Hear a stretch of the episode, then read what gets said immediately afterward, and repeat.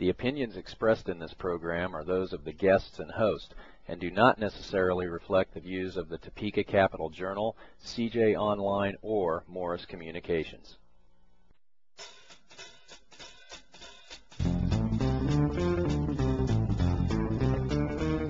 It's time for Jim Cates at CJ Online. News, opinion, interviews, and community conversation. Live and online. Join Jim and his guests by calling 295-1150 or emailing jim.cates at cjonline.com.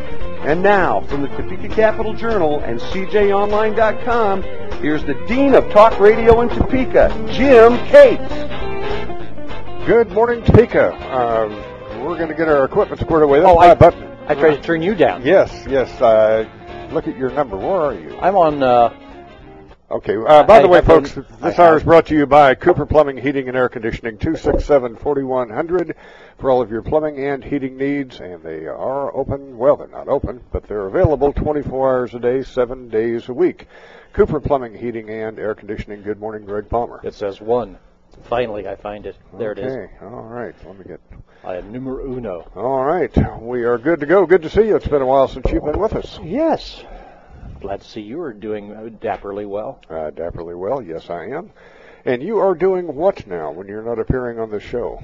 Well, I'm working with uh, WIBWTV and .com, uh, the top, of course, top television station and uh, amongst the top uh, internet products here in the our capital city. Now, is WIBW TV, are they leading in all demographics now?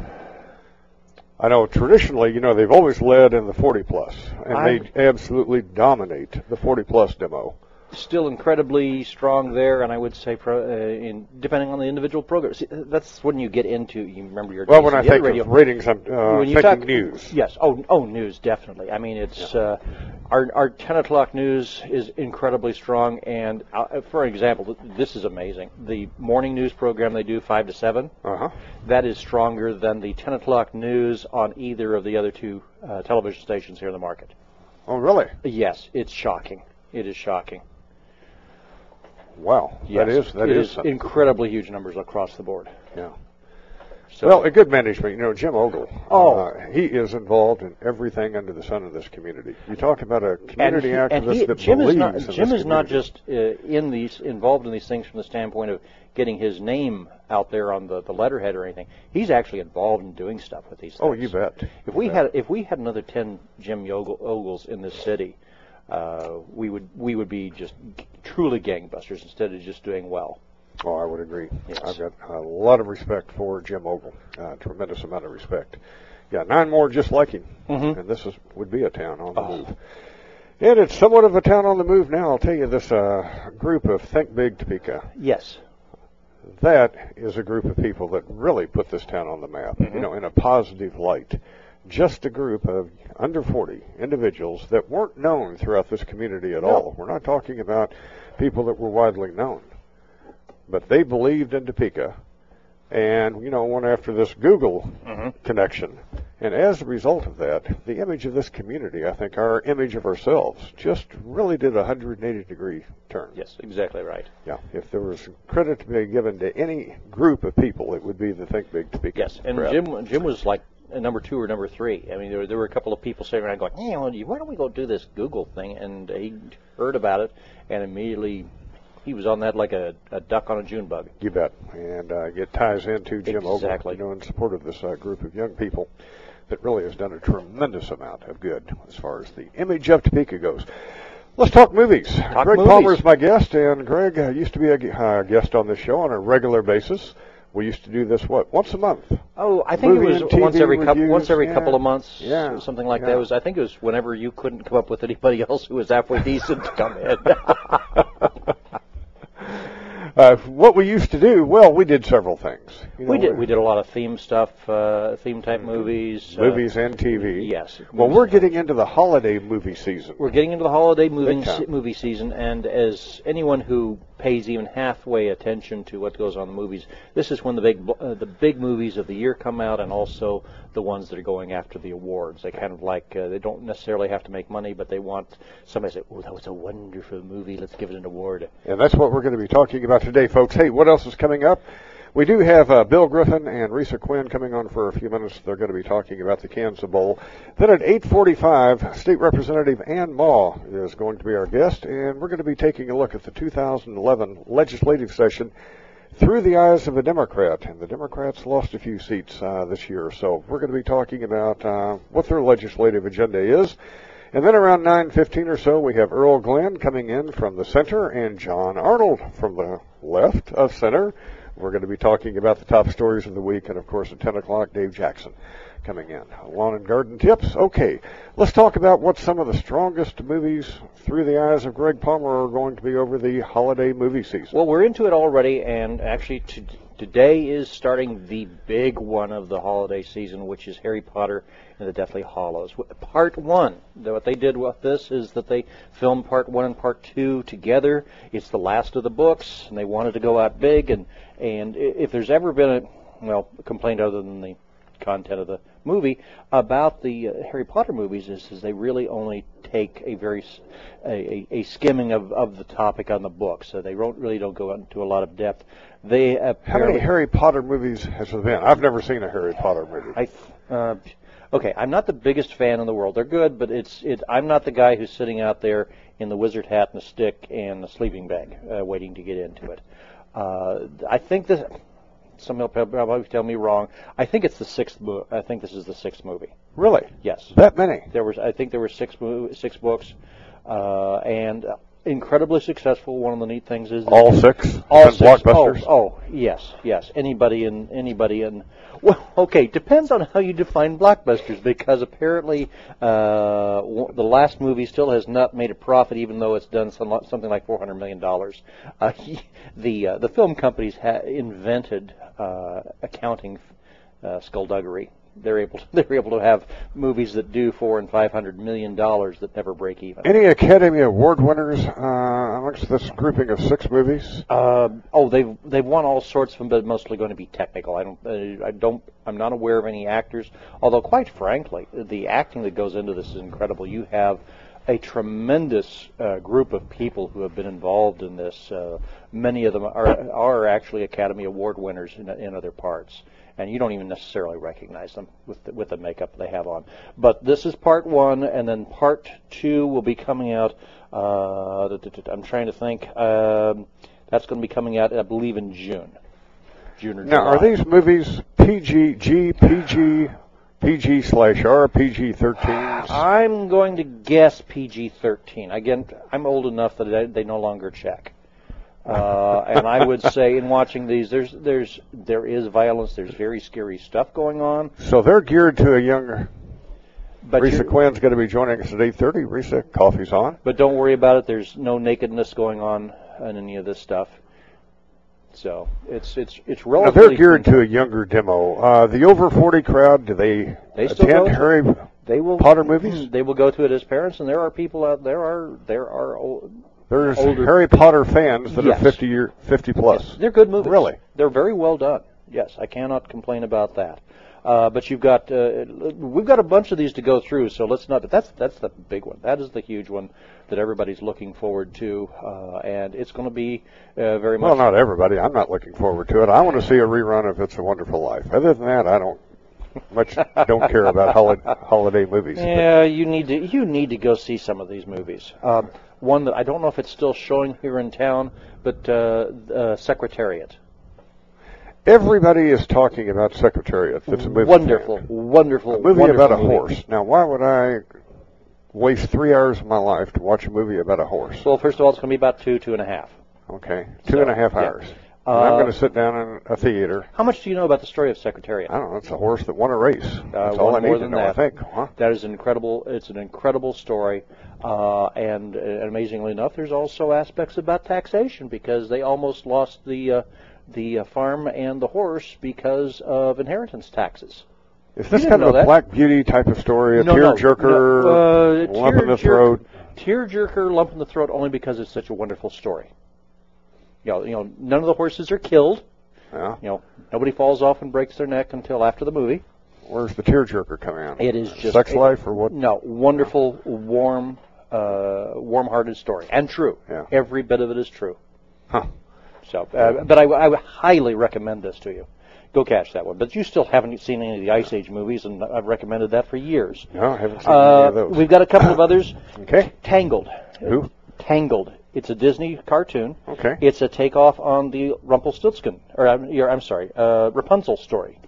Except Rapunzel's more of the heroine sort of thing of this, but it, it looks darling. It's a cute movie. Uh, another one for more adults is called Burlesque, and that stars Cher and uh, um, Yeah. uh, Christina Aguilera. Uh, and you know what burlesque is? I think so. Okay. I think so, but explain it to me Okay, to well, okay, I'm not an aficionado, and I've never actually been to see one. But basically, it is uh, it is going to be beautiful women, some uh, some comics sometimes, although I don't know if that's involved in this. Uh, but uh, beautiful women. Okay. It is. It's not a strip joint. Now this isn't a PG. Now we're getting into an R. I'm going to say probably is a, it most likely is going to be an R. I was looking forward to it until Cher recently said some very nasty things, uh, and I'm, I'm now on a protest against her, so I won't go see it. So. She, yeah, she made a few political comments not too long ago. Oh, she she is as dumb as a box of um, rocks. She's just oh, she's now this uh, is possibly an R movie, but most of your holiday releases you've talked about so far, Greg Palmer, uh, yes, G's, PGs, geared to the families. yes. Now Oh, the sure. R releases, they come out what in the spring? That's when Mm, It- you have. throughout the year, throughout the year. Uh, but burlesque is going to is a very big, lots of dancing, lots of singing, great entertainment. Uh, you've got a number of people in this movie that have been in other musical uh, movies and stage uh, presentations. Looked very good. I was really look as I said, I was really looking forward to it, and then she pulled some garbage. Uh, another one that's coming out that I don't know if it'll make it here, but it's called The King's Speech. Okay, what's it about? True story. Uh, King George the Sixth. You know, he took over from his brother when he abdicated for the woman he loved. taken over from King well, George the yes. Uh, no, no. Uh, uh, pr- Well, if he's King George the Sixth, well, King George I would the say he was probably took over. No, no, no. The one that married uh, married the American divorcee. He took over after when he abdicated. This is, this is true. Back in the 30s, 40s. Hitler was know. Hitler was coming to power. Yeah. World War II was coming along. King George VI had to speak on behalf of the crown Mm-hmm. beca- because he was the king. He was a stutterer. Would not have worked well. Would have, and this is the story of how he uh, prevailed over his speech impediment. Would he sing? Rather than- No, no, it's You know, it- stutterers, that's a way they That is one- communicate. yes, Mel yes. Tillis is a perfect Yep. example. Yeah, he can't complete a sentence No, when he's this- talking, but he's a great singer. interest, interesting movie. Has nothing to do with this no, movie, though. he doesn't do any singing. No, All this right. is not a musical. Right. Uh, but no, they, the guy in England had uh, had a very, some very odd theories on stuttering, and this is how he helped him. Not because he didn't become a great speaker, but he know he could control his stuttering so that he could say a few words in, in public. Another in- interesting. Why do we have this fascination with the royal families in Great Britain? Yeah, They well, have no power. They're welfare recipients, basically. Yeah, They're living off of the taxpayers and Well, the British not. Empire. Yeah, well, uh, tradition is interesting, and but this was also back in the days when they actually did have uh, some more relevancy than they do today. They have no relevancy. They now. did then. None. They're, I- I they're don't- gonna. They're gonna. I just don't understand the fascination, especially in this country. Why do we care what the British royalty is doing? I care what the British Prime Minister is doing because the Prime Minister has power. Mm-hmm. Has he can impact, you know, Yes. political decisions. Yes. What's the royal family going to impact? They got a nice house. Yeah, They, they, got some nice doodads. Yeah, and living off the taxpayers, which similar, I guess, to 47% of uh, the adult Yeah. population in this country living off the taxpayers. Hey, if we if we were down to one uh, one uh, person living off the taxpayers, wouldn't you be happy? so here we go. Okay, uh, another interesting one coming up is called The Black Swan, and that is a, ball- a movie based around ballet. Uh, Natalie Portman, I believe, is in that. I'm not really sure what it's all about. It's it's kind of it looks kind of differentish. Who's Natalie Uh, Portman? Who is she was Queen Amidala in the Star uh, Star Wars one, two, and three. I never saw a Star Wars movie either. Ish, um, she came after. Um, oh, who's your blonde from the beach movies? Um, Blonde from uh, Deborah Walley. no, no, you're back in your days that you keep wanting to wanting to watch more of her movies. Oh, Sandra Dee. Sandra, yeah, Sandra she, Dee, yeah, she course, came yeah. after Sandra Dee, so you wouldn't Ah, know who she is. I have no idea. Yeah. Uh, another one. So, uh, since you probably are, don't know who Natalie Portman is, and you're probably not a real big fan of uh, uh, ballet, you probably aren't going to go see The Swan. But that's starting the third of December. Uh, yeah, I think you can pretty much etch Okay, that you can write that off. Stone. We're not going to go be seeing. Coming we're up the not gonna see 10th of December, we have uh, have a movie called The Tourist. Stars Johnny Depp and Angelina Jolie. It looks to be. You uh, actually, for the first time, we've been on the air now for 16 minutes, just mentioned two people I've actually heard of. okay. These Uh, are the first two. I don't know where you come up with all these names. All right, I've heard of these two. Now, Okay. this movie is about what? Oh, okay, I think it's kind of a spy type movie or or a hitman or something like that. And Angelina Jolie apparently is one of the bad guys, and Johnny Depp looks somewhat like a bad guy. And so she kind of picks him up in Venice and starts having him hang around with her to, uh, my understanding, uh, get the good either the good guys or bad guys. I'm not exactly sure what it is, but he's kind of like a red herring, and they're making it uh, look like he's the one that everybody's wanting, even though he isn't. Well, there's a lot to choose from, obviously, uh, as far as holiday movies. Now, Greg Palmer taking a look at the number of seats we have in movie theaters in Topeka today as opposed to 10 years ago. Are we seeing a growth? Are we seeing a decline as far as uh, options, movie options in Topeka? Are the Oh. number of theaters, are they on the oh, decline? No, number of movie theaters, number number of screens. That's that's the the Okay. key. Far more movie screens than there were t- mm, 15 years ago, Really? 20 years ago. Oh yes. Uh, and I, I say 15 because I'm not sure. They're all out at River Hills, I with the sure- exception of two at White Lake or uh, Westridge now. Is that it? No, there's eight at Westridge. There's eight. Well, there screens- is. Yes, eight screens, and that is that's a second run theater. Now the theater in the northwest corner, freestanding, Mhm. in Westridge Mall. Yeah.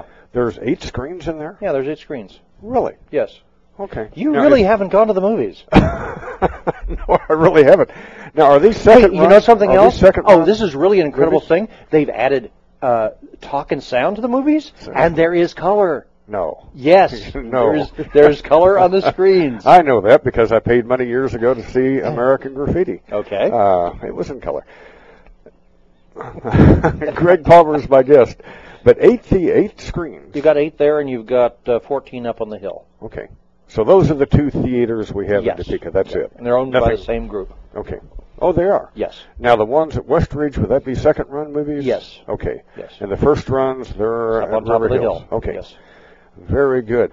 Number of seats, are we drawing as many uh, My many under- people to the my- movies no, today my- as opposed to no. 15 years ago? My understanding, no. Actual attendance is down Attendance based on is down. numbers.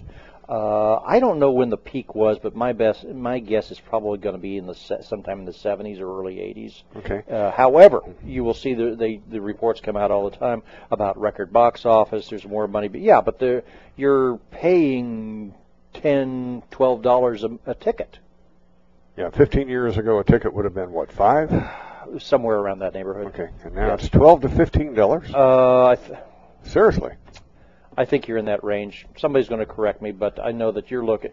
You're looking. Uh, well, dep- also depending on the city. I think we're a little bit low, below the average here in town. We're a little bit better. I think we're in the.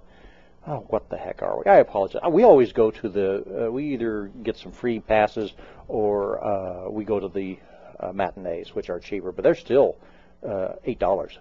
Good night. No, that's Wow. during the day. Later at night, it's more expensive. Okay. You know, with uh, the blockbusters closing, shutting down, how's that going to impact movie attendance? How's that going to impact movie revenue?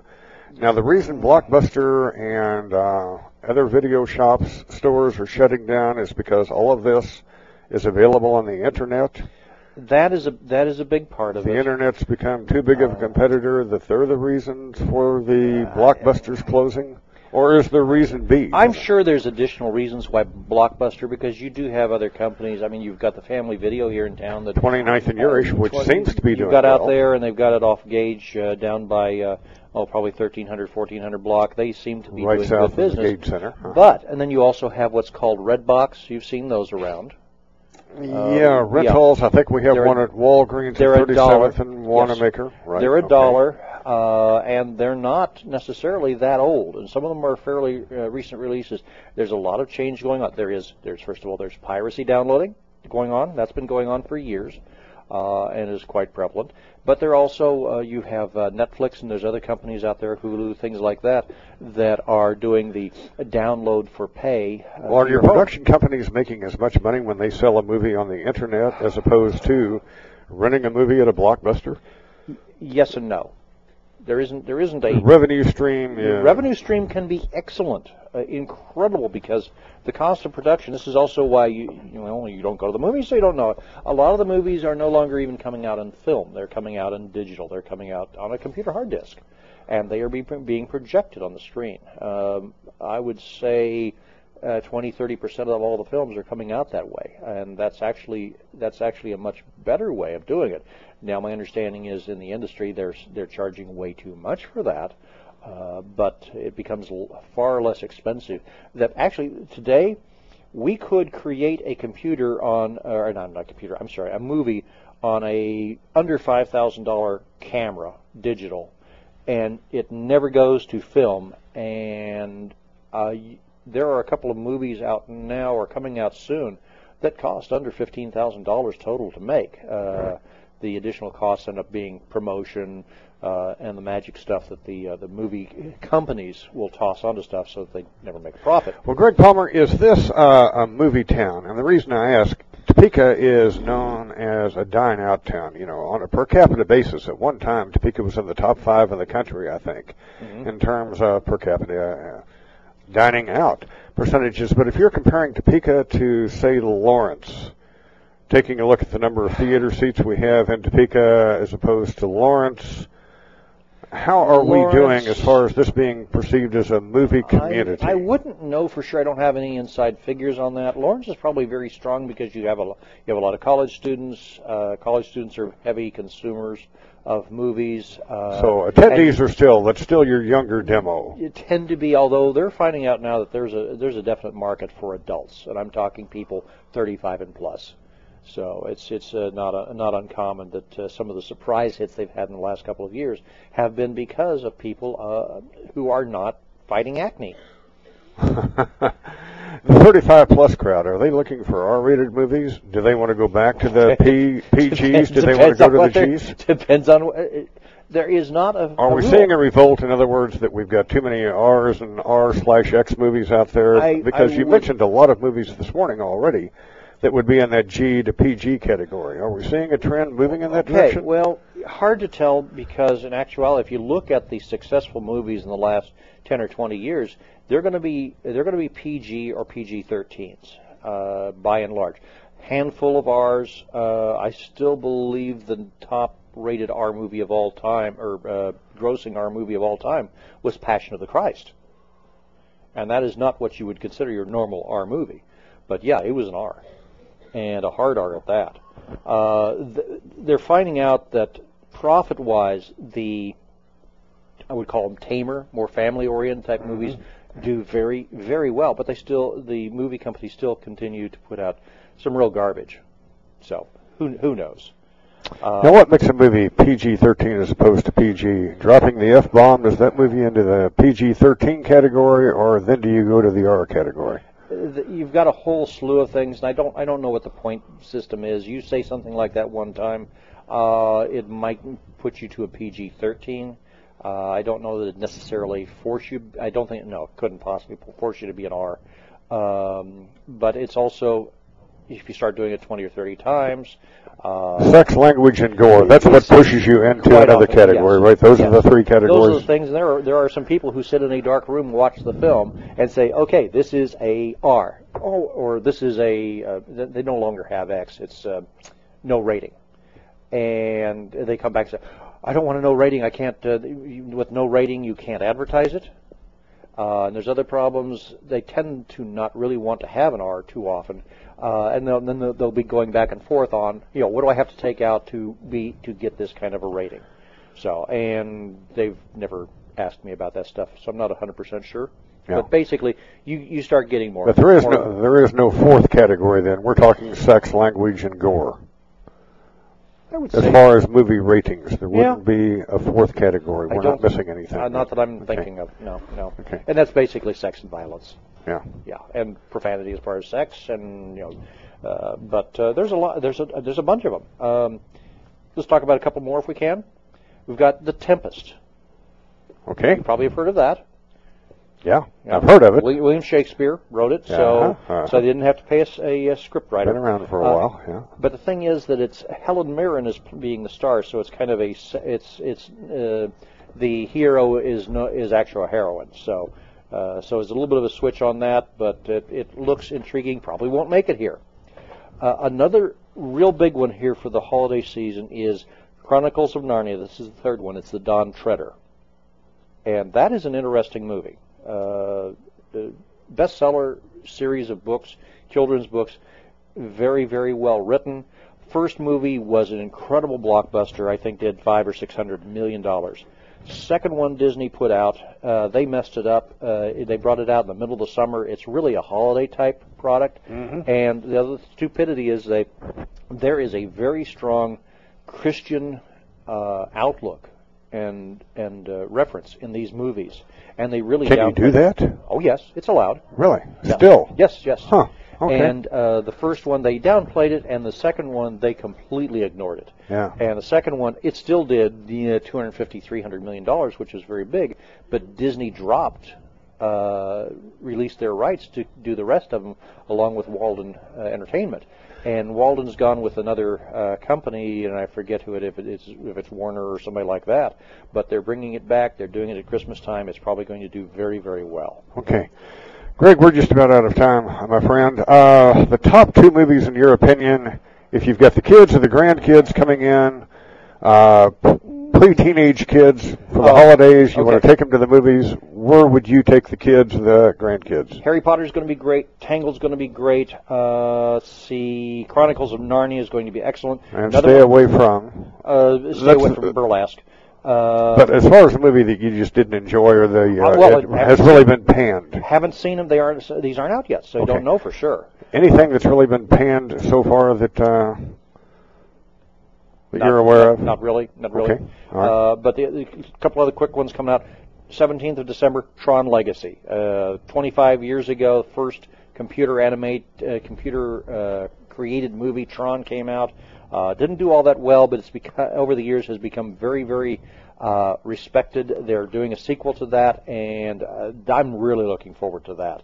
Uh, I'm just looking. Oh, True True Grit, True Grit. They're doing a remake of that, and it really is going to be interesting. Greg Palmer, good to see you, my friend.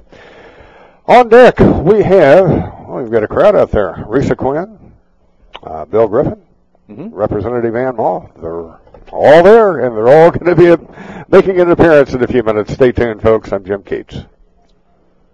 CJOnline.com has been upgraded and it's an entirely new way for you to experience your community. More than ever, CJOnline.com has what you need when you need it. As your morning starts, CJOnline.com is updated with overnight news, weather, and the morning buzz. Throughout the day, they bring you developing stories, interaction, and commentary. In the evening, they recap the day in news and sports and feature their local bloggers. Experience the local news and sports at CJOnline.com. Your 24-7 Northeast Kansas News Connection.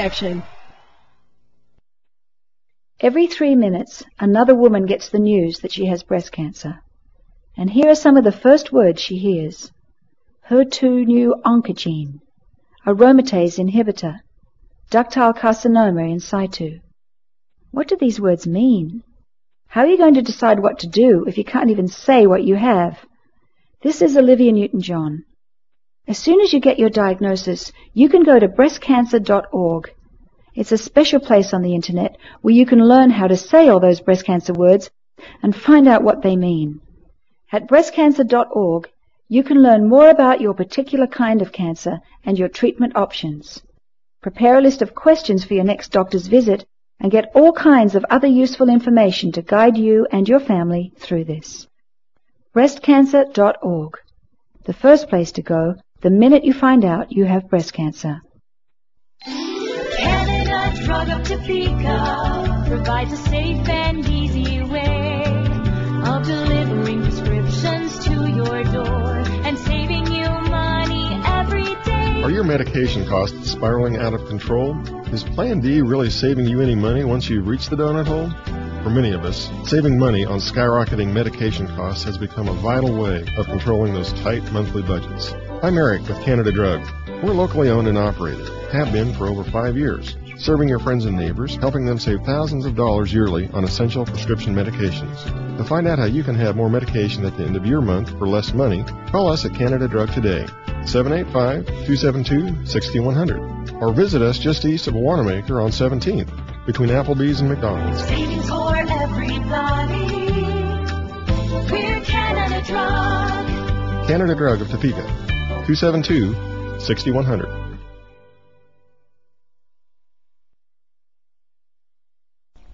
This is Risa with Lauer Plumbing, Heating, and Air Conditioning. We are not just your heating and air conditioning experts. We also can take care of any of your plumbing needs, including sewers and backflow preventers. So call us now at 357-5123.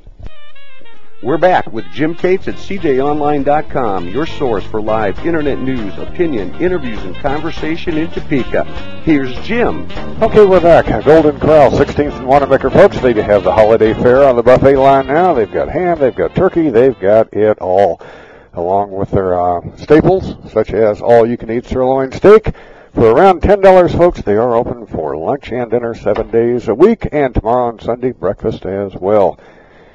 Okay, Representative Ann Mah is going to be joining us around 8:45, and she's in studio reading uh, Right of Center publication, and uh, we might see a different Ann Mah uh, in 15 minutes than we've seen before. We'll see. And we have uh, Risa Quinn and Bill Griffin with us. Good morning to you both. Good, morning. Good to have you with us. Bill, you've got an event going on at Hummer uh, Sports Park. That's going to be ongoing throughout the weekend. We have how many teams coming in from throughout the nation? Yeah, we have eight teams from around the country with the National Junior College Athletic Association Women's National Championship Soccer Tournament. We have teams from Georgia, Maryland, Michigan, New York, Iowa, Wyoming, Texas, and Arizona that are in town. Okay, you've got eight teams uh, from around the country in Topeka. Uh, they're in. This is the national championship. Big deal for Topeka, obviously. Yes. We have a one-year guarantee. Do we have to do something this year to get this tournament back next year? Yeah, this was set up as a bid, and it, the bid was let about two and a half years ago as a collaboration. One-year bid. Yes, one-year bid for us. Collaboration between Visit Topeka, Hummer Sports Park, Parish Hotel Corporation got together and was able to go out and make this bid and was awarded the bid thanks to actually the regional uh, directors here for the uh, NJCAA uh, helped us get the bid. What do we have to do this year in order to get this tournament back next year? Are they looking for attendance? Are they looking? What are they looking for? Well, I think it's an overall picture. As you know, it's certainly great to fill the stands and have a, a good attendance things, but just the way the tournament's handled, how the uh, the park handles it, how the uh, hospitality piece of the program works as well, hotels. I mean, it's a c- complete package. We have the uh, division chair from uh, the NJCAA here from uh, Maryland is in here. We have uh, several other officials that come in for the event, and obviously they're taking notes on how things go and and how well we run the program. You know, and again, folks, we've mentioned this so many times over the past 12, 15 years, but when we've got an event such as this coming to Topeka, if you see somebody that you run into on the streets or whatever, they obviously are from out of town, out of state, just smile, say hello, and welcome them to Topeka. And, you might Jim, prove to be the difference. Yeah, and. Jim, I will say this: a lot of the teams have already told us that's happening. Good. That, they good. feel very at home here in town. They've gone to several of the restaurants around and had great meals and great conversations and been treated very well. So I think Topeka's doing very well with this. Good. Well, folks, let's continue that because it might be you saying, welcome to Topeka. We're glad to have you here. You might be the person, the individual that's responsible for getting some of these tournaments, these events back into Topeka because it's so important that we put on that good face. That, That's right. uh, absolutely. That we are a warm, friendly community. Well, congratulations on getting this tournament here. We hope that they're coming back. Risa Quinn, Bill Griffin, we've got something big coming up on December the 4th, correct? Yes, we do. This is the second Bowl. annual Kansas Bowl. You bet. Yes, it is. And wonderful to have Washburn in this bowl game this year with Midwestern University out of Wichita Falls, Texas. Okay, now that's not the team that was here last year. No, sir. Uh, the team that was here last year was West Texas A&M. I like that, sir, by the way. No, sir. huh? Yeah, heavy on the A sign of respect, huh? Yeah. What is it? Respect your elders, and that's what they say? Yeah, something like that. I, I just hope Representative Mah treats me as well. So. Notice we're not going to say anything for her. what are you looking for as far as attendance uh, coming out of Texas? Now you had what 500 fans last year that travels with the team here. Yeah, five Texas? five to six hundred fans was pretty Yeah. accurate. Uh, well, we were just told yesterday that Midwestern State is going to bring their complete marching band and cheerleaders uh, along with them. So that's going to be at least two full bus loads of just Yeah. band members and the cheerleading squad as well. So uh, alumni associations had conversation with us. They're already buying some tickets. Uh, we expect a good crowd to come come out of Wichita Falls, and it's a little closer than uh, West Texas A&M was last year. Yes, it is. Now, what um, Midwestern Where is Wichita has Falls? 8,000 people that attend their home games. Oh, really? That is their Yeah. attendance for a home game. Yeah, that's big then. That is. Yeah. Where is Wichita Falls? It's in the northwest corner of Texas. Amarillo. Yeah, it, it's Around up- up- Amarillo up in somewhere? that, in that area. Okay. Okay. Um, it's it's still a drive, but uh, in Texas, you know, it's it's closer to here than it is to Houston from Wichita Falls. So. Yeah. Yeah. Okay, so that's uh, that's big. Now tickets, not bad. Fifteen dollars adults, ten dollars Yeah. kids. Is that right? Reserve tickets, which are new this year, fifteen dollars. All right. There's three sections on the west side of the stadium, which is Mhm. between the 45 yard lines. They have seat backs or reserved seats this year. It's fifteen dollars. You can buy them at uh, Hummer Sports Park, the office, and Washburn University is selling reserved seats as well. And the general admission seats are available at Lauer Heating and Air, Yes. Uh-huh. uh, Hy-Vee, as well as the Sports Park. And those Okay. are $10. Those are ten dollars. And a kid's ticket is 5 Correct. Oh, okay. Okay. But a $5 ticket goes all the way up to the age of high school? Or 12? Twelve and under. 12 and under. Okay. Okay. Uh, and this is December the fourth. 1 o'clock. Tailgating, tailgating rules at Hummer. Uh, similar to KU K State, everybody looks the other way as far as if you've got a little hooch in the trunk. How do you handle tailgating? The official answer to this Okay, let's get the official. The official answer is this: is Hummer Sports Park is a tobacco and alcohol-free facility. hmm All right. Which is so. Uh, same can be said for Washburn KU K State. Correct. Okay. Correct. All right. So I would imagine that we would follow the example set by Washburn, KU, and K State. Okay. Just use discretion, folks. Okay. That was very good. No So- politics is not in my future, so don't worry. Don't even ask. You handled that very well, by the way. Very well. Wow. Anticipated crowd. Now that we've got Washburn as um, Well, participant. In the stadium itself, we can seat 6,000 people without doing anything different. Uh, we're already moving in extra bleachers. Uh, we can get to a capacity of 8,000 with the extra bleachers that we have Oh, wow. currently. And those bleachers go in the end zones. Is that yes, correct? Uh, they'll be on the end zone. Washburn draws what for a football game, a home game? Four thousand? Five? You know, I don't know. I would guess it's Yager would probably seat around five.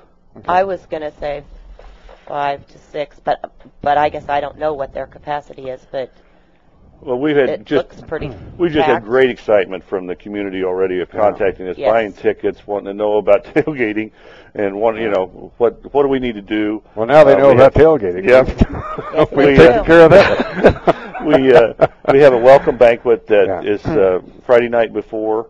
Uh, that uh, we'll have both teams there. Public and fans are invited, but they need advance reservations. They need to to place their uh, reservations with us no later than a week from Sunday, the 28th.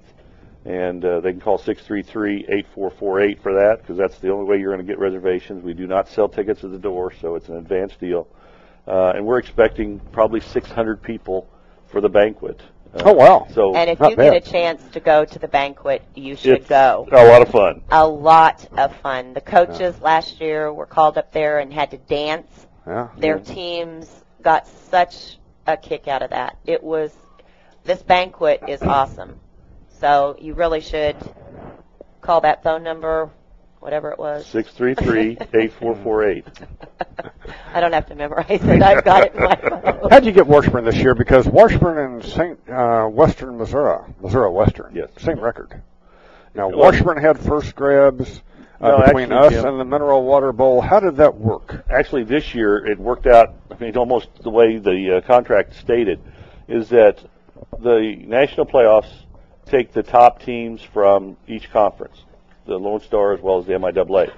This year, the national playoffs invited Northwest Missouri State out of Maryville, Central Missouri State out of Warrensburg, but they also took Missouri Western. Missouri Western was the third team in the conference, but they were invited to the national playoffs. Well, we have the opportunity to take the next highest ranked team in the conference, which in this case was Washburn. Okay, so the So MIAA, you rank ahead of the Mineral Water Bowl now. If you have the, The- actually, you've, we- if you've got first grabs, we Well- now have moved ahead of the Mineral Water Bowl. actually the the choice lies with the team. Is the way it is is written Oh, in the okay. contract. Right. The choice lies there. We are fortunate enough that our bowl package is um, more enhanced, shall we say, than the mineral water bowl. Um, so that, so we give the teams a better option and a better opportunity to come and play. Now Washburn was pretty well set that they would love to be able to play a postseason game in their own town. So mm-hmm. there was there was a lot of positives going for us.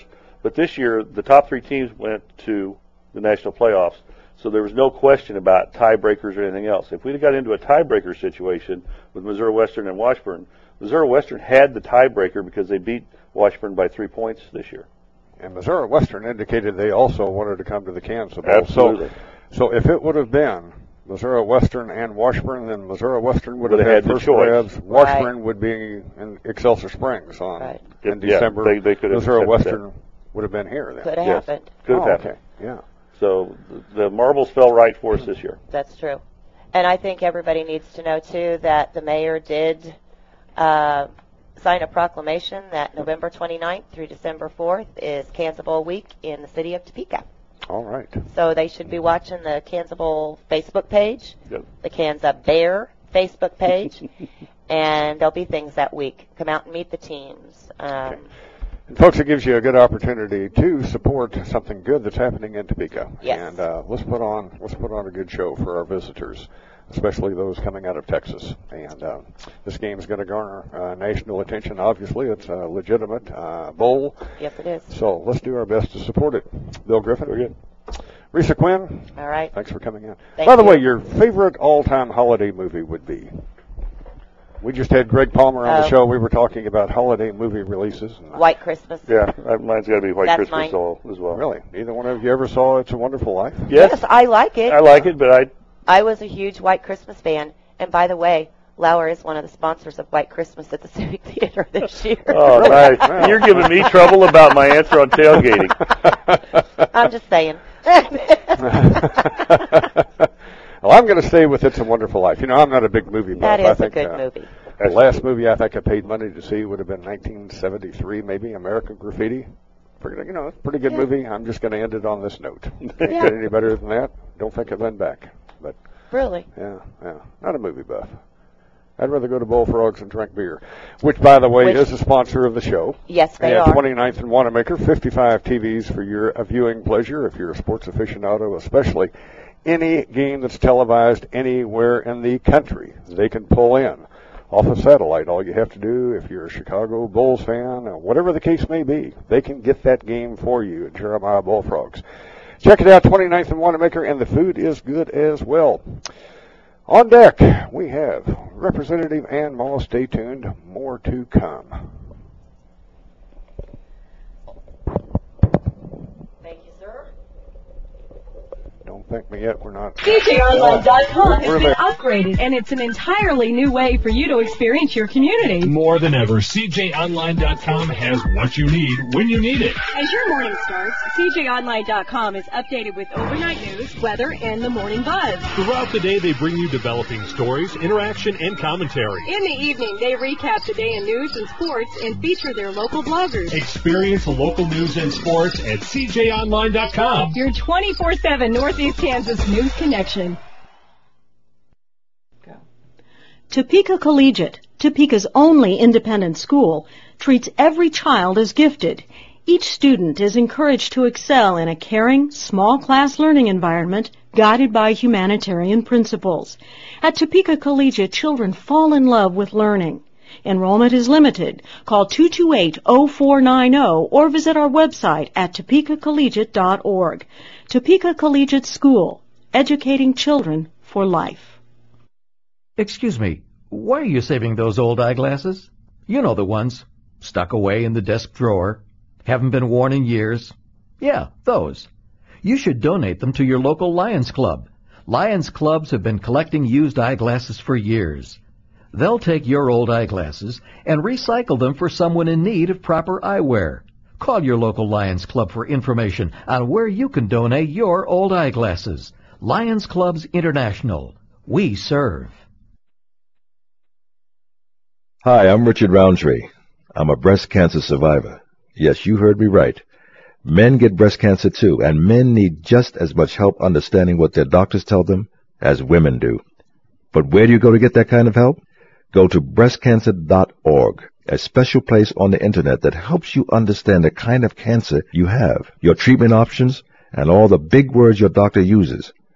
Breastcancer.org is the first place to go the minute you find out you have breast cancer. We're back with Jim Cates at CJOnline.com, your source for live internet news, opinion, interviews, and conversation in Topeka. Here's Jim. Okay, coming in in a few minutes uh, from the center, representing the center, Earl Glenn. Yes, indeed. And representing the somewhat left of center, John Arnold. We're going to be talking about the top stories of the week. And again, this week I am going to be paying President Obama a compliment. And he hasn't received too many on uh, this commission to reduce the federal deficit. He's catching nine kinds of hell from everybody, the right and the left. And uh, basically, this commission, everybody's ox is getting gored, but it needs to be. Folks, if we're going to really show some responsibility on reducing the federal deficit, I think this commission, they've really come up with something pretty good. But we'll be talking about that in a few minutes. For the next uh, 20, 30 minutes or so, we're going to be talking about uh, what's going to happen under the dome here in Topeka in 2011. And, well, you lost uh, a lot of your colleagues this year. What happened? And Well, why? Now, by the uh, way, you're a state representative I from southwest or southeast Shawnee County, Yes. western Douglas County, Yep. yep. the northeast corner of Osage County.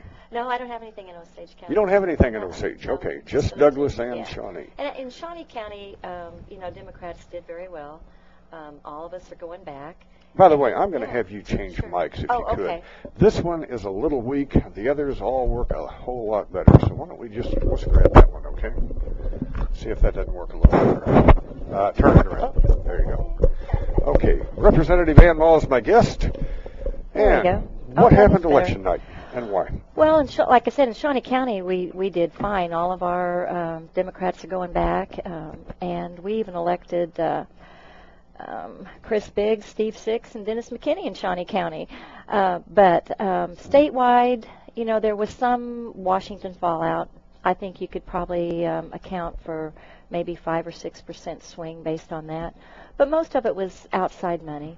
The state chamber has something it wants, and the Kochs, and they pumped hundreds of thousands of dollars into uh, beating, particularly freshmen. We had a lot of uh, Democratic freshmen, and as you know, it's easier to take out a freshman than anybody.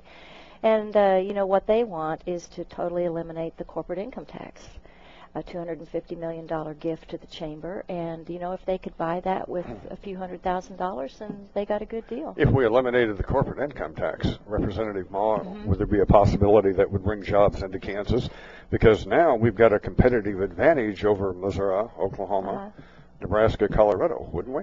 Not enough. I mean, 250 million dollars is it's kind of like trickle down on steroids. And if that worked, then uh, when they made the 800 million dollar in cuts when uh, uh, Governor Graves was governor, we'd be rolling in jobs. So no, what this is is just a gift that they want. And we've done a ton of work lowering business taxes over the last few years. Don't get me wrong. I believe in providing incentives for people to bring jobs here. And what we've done is working. We're bringing, I, I can tell you of over 10,000 jobs that I know are coming here in the next two years. So we've done some very smart things like um, eliminating the business and equipment property tax that right away. So you're saying lowering taxes does bring jobs? When you target them to where you know retains and brings jobs into absolutely. Right. When you target them at things you know will produce results. But what the chamber wants is just a gift, and now they've spent the money to get it. So we'll see if they do.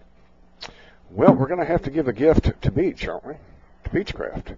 I don't know what how is that's going to work wrong out. down there.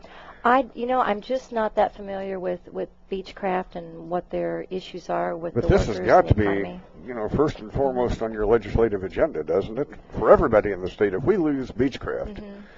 You know, in Wichita, this is going to impact the state of Kansas because we're talking Sure. 5,000 jobs. and it's one of our top industries. So there has to be concern, but all I'm telling you is I'm not on the inner circle of what our options are to offer them that makes sense. So Well, I don't understand that whole situation. Yeah. You know, Governor Parkinson, to give him credit, it looks like Beechcraft was on a he fast made track. it, yeah, and he, to go he to stopped Baton the train. That's for sure. slowed it down, but Yeah. basically it was all based on this machinist union vote, apparently. Mm-hmm, And where the machinist union was going to have to voluntarily give up 10% of the pay, $27 an hour down to 24 Mm-hmm.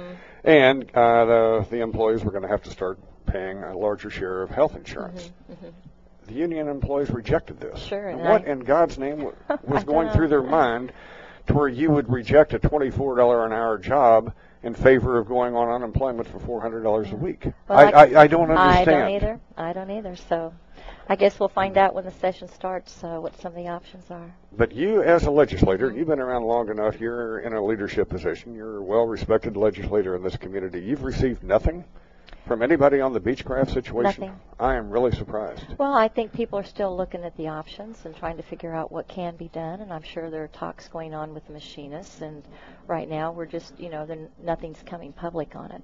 But I'm sure as soon as the session starts, that uh, that will become a top topic. But you know, we have a lot of big things going on that'll produce, um, you know, jobs. Um, as well as Beechcraft, we've got huge effort going on to uh, pump up the biosciences in Kansas. Uh, we're doing a great job. Headlines recently are a little frightening. You know, now Well, politics seem to be coming thing, into play on the yeah. NBAF. Yeah. You know what's so funny is they talk about that. What nobody brings up is that the um, the comparable facility for studying human disease, the CDC, is in downtown Atlanta. Mm-hmm. Okay, I mean, you know, we know Yeah. how to do these facilities safe, and it's always good to ask the question: Are we being as safe as we can be? God knows we don't want a biological disaster over in Manhattan. But I think we know how to build a safe facility and manage it. We've proven that already, and we can do it again. Well, Representative Mah, you know, I hope partisan politics on both sides of the fence doesn't come into play on NBAF. You know, it's it's too big of an investment for Kansas. Oh, this is going to be potentially huge.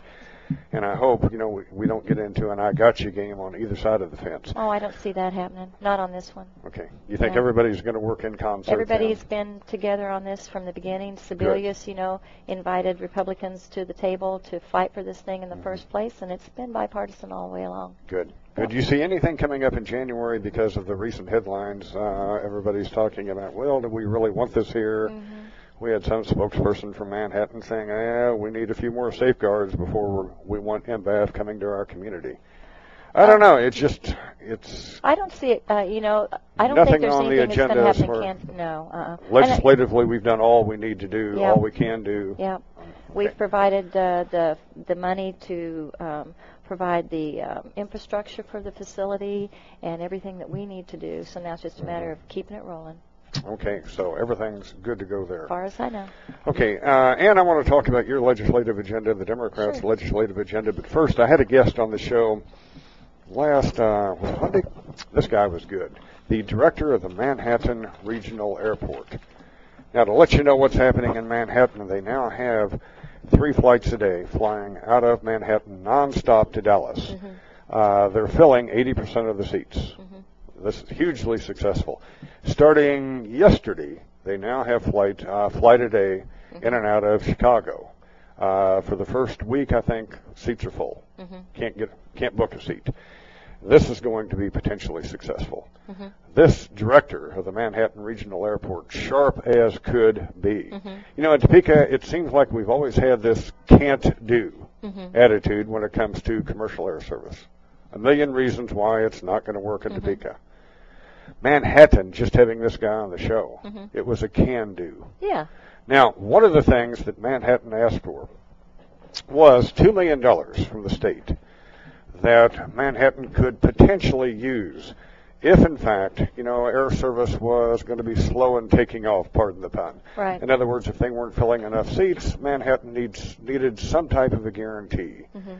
To help the airlines to make sure the airline wasn't going to lose money by coming into Manhattan. Mhm. $2 million out of the state, $250,000 of local money was raised. Okay. Well, bottom line, they haven't had to tap into the state money. All that money is going to go back to the state.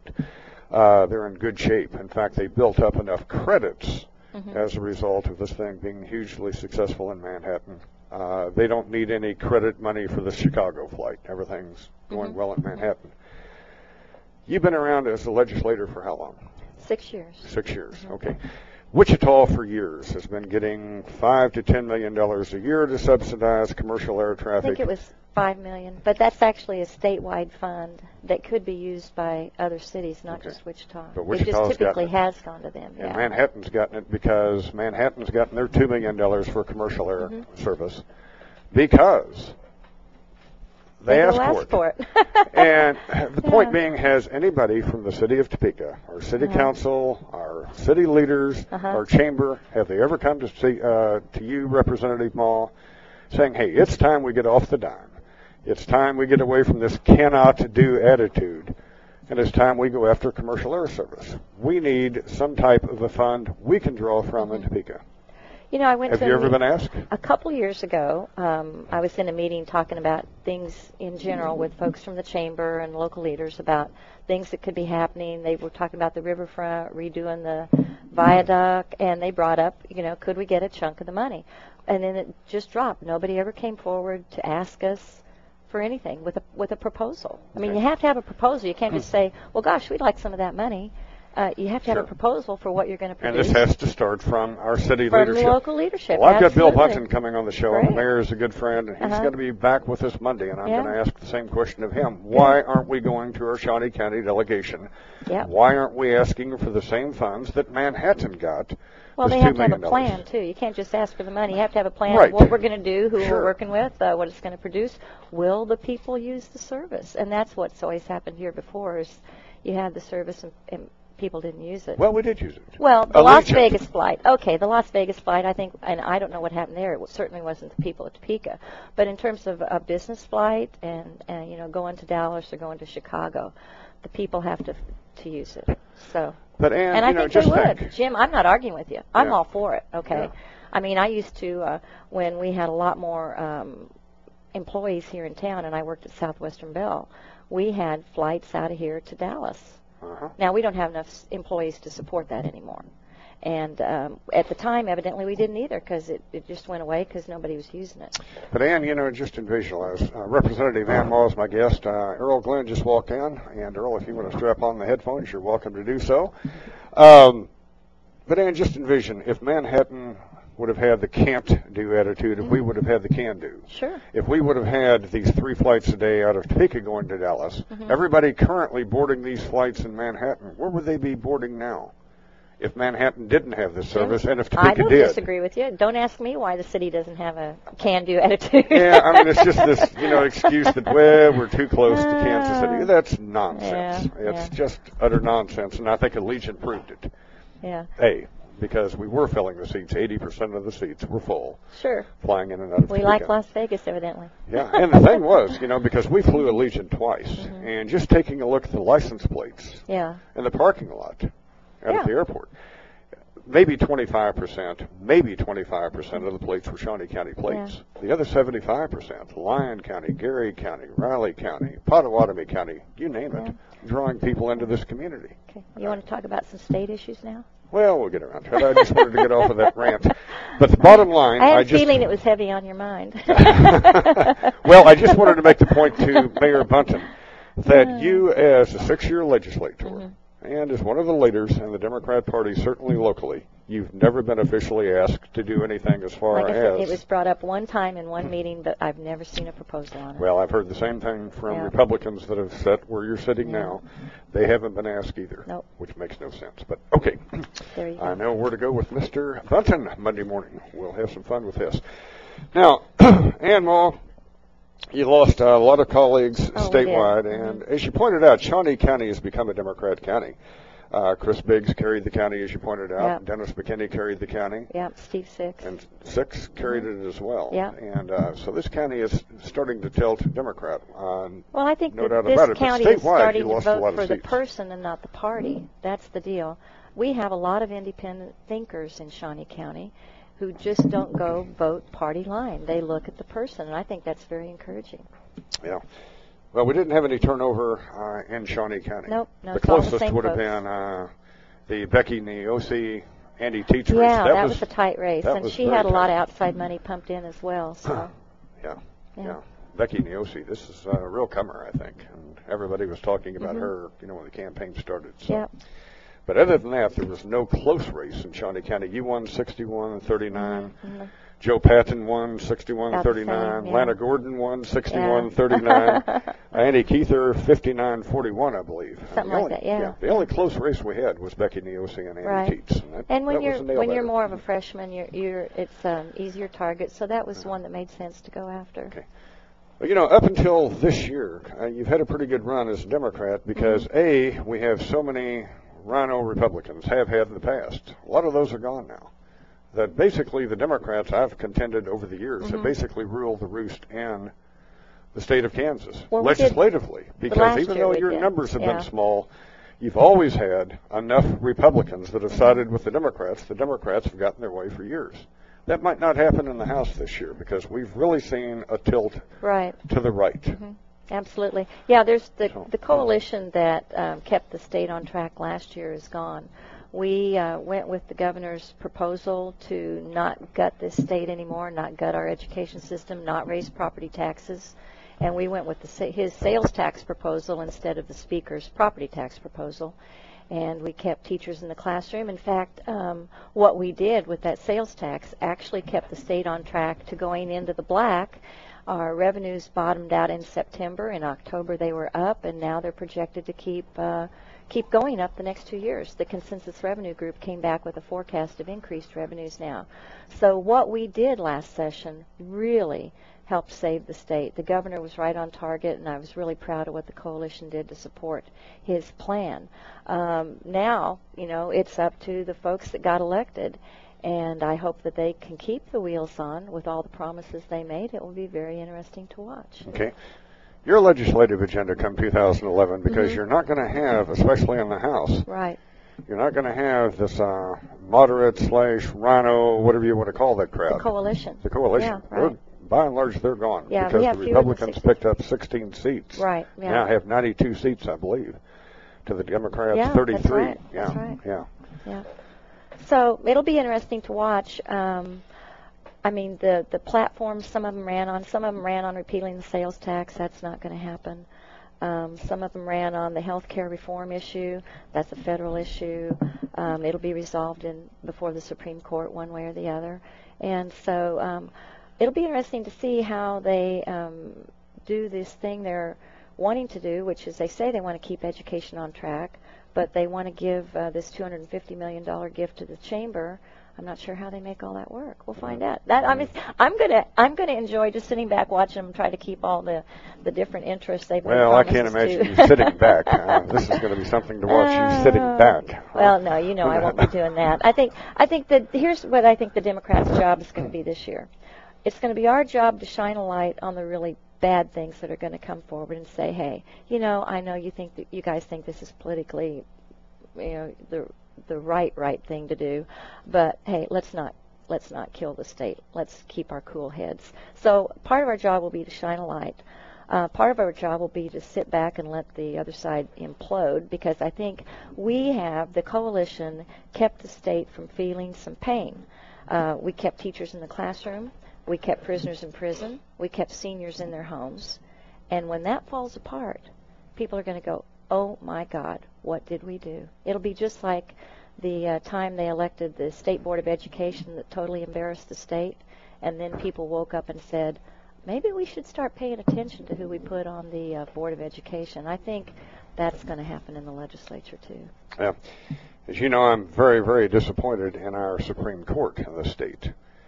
And because they got involved in this whole education issue. Well, Now, I believe, okay. you know, the Supreme Court had a right and a responsibility and an obligation to get involved in terms of the state formula. You know, if you've Mhm. got a kid in Trego Right. County that's being penalized in favor of a Right. kid in Wyandotte County, And that's what they did, that- Jim. well, they didn't do that. They got they did. involved in the funding issue, and Well, that's at the what same the formula time, does, Jim. It funds education. but they got involved in dollar amounts, and Ann, that's wrong. You no, know, they didn't, Jim. Let me tell you what they did. Well, sure they 'cause You keep saying that, and it's not true. Well, it is true. No, Uh, what they said was, let me let just let me tell you what they did because you keep saying this all wrong every time. It's time to get it right. the the state supreme court did not quote get involved. The case came to them through the legal channels. When the people feel that the legislature has done something unconstitutional, the way our Constitution provides for them to resolve that question is to take it to court. Mhm. And it is the Supreme Court's job to decide whether, or not they're going to accept that whether case or what we say, did is frivolous and- constitutional. Yeah. Okay. Now what what they found when they heard both sides is they said this is unfair. The kids out in Trego aren't getting the same education as the kids in, in Overland Park. And they said, we don't know how much money that is. We heard the testimony. We don't know how much that is. Legislature, you go back and you determine how much it is, how much it takes to provide the same education statewide. The court did not decide that. The legislature did. The legislature went back. We hired consultants. We used our post audit group. We did our own study. Our own study, not the court's. And when we took that study back to the court, we said, here's our study. It says we're $800 million short. And the, and the court said, okay, go implement your, your study. The court did not set the amount, the legislature did. Well, I don't know. Uh, Well, you don't know, Jim. That's why you keep. I'm telling you, that's what happened. You keep re, you keep repeating the fantasy you want to believe. but that's where the Supreme Court went. Uh, they went overboard. They went No, too far with they, it when they said they said spend the eight legislature. hundred million dollars. They, they said go implement your own formula. We don't. You just told us how much it was. Okay, go ahead and go do it. That's what they said. Implementing the formula without getting involved in the eight hundred million dollar expenditure. I'll go as far as the Supreme Court should have said implement your formula, but not getting involved in the dollars Well, they said education. go implement your formula. You're telling us your formula is 800 million. Okay, go do the 800 million. Well, the one bright spot. you know, on retention of Supreme Court judges, Okay. historically in the Yeah. state, you know, this has been a 70-30 vote. Not this go around. It was actually 62-38. More but that was all about saying, uh-uh. abortion, not not school funding. That was Kansas for Life trying to unelect um, people that didn't support their views on abortion. That's all that was about. My no votes had everything to do with education. Well, you were in the minority. Well, I'm usually Because I know who's uh, putting the money into the campaign, and you know that's fair. I mean, that's what they do. I mean, anybody who has an interest in in the Supreme Court can go out there and and uh, fight for or against the judges they like or don't like. That's the part of the system. Well, and you pointed Oh, out, no, you know, obviously there's going to be a conflict or two coming Yeah. up in the 2011 session. But something, hopefully, Democrats, rhinos, Mm-hmm. conservatives will all work together in concert with, and that's KPERS funding. Because we've oh got yeah, a problem. absolutely. I mean, we are one of the states, Yeah. uh, we're in trouble as Mhm. far as the integrity of our pension fund. Right. What do we need to do? Through the eyes of a Democrat, how do we solve this? How do we get this fund back on solid financial footing? Because it's not now. Well, we have to put everything on the table. I think we have um, some good folks. We've got a lot of history we have to overcome. You know, we just didn't get here in a day. Um, you know, there were bad decisions. There was um, back in the early 90s, they just flat got some bad actuarial information. Um, the state has never, as far as I can tell, paid in its full employer share. Um, and probably four percent was too low. Now you know that the the teachers came into this because they were in trouble anyway. So when Mm-hmm. the teachers, which is the biggest part of this fund, came in, they were way underfunded. It it started out bad, and then when the economy went south and the market tanked, we went all of a sudden in a couple of years from a four billion dollar problem to an eight billion dollar problem. I mean, it had the same problem that all of our 401ks had, but now we're back to seven. Because at one time we had a plan to be out of this by 2018 um, when revenues were looking good, and then when the revenues went south because of the tax cuts and the job losses, um, then that plan um, all fell apart. So everything has to be on the table. Let's jump to the end. We've got to look at increasing the employer contribution. We may have to look at increasing the employee contribution. Um, like every other fund that's out You there. You would agree to both of those?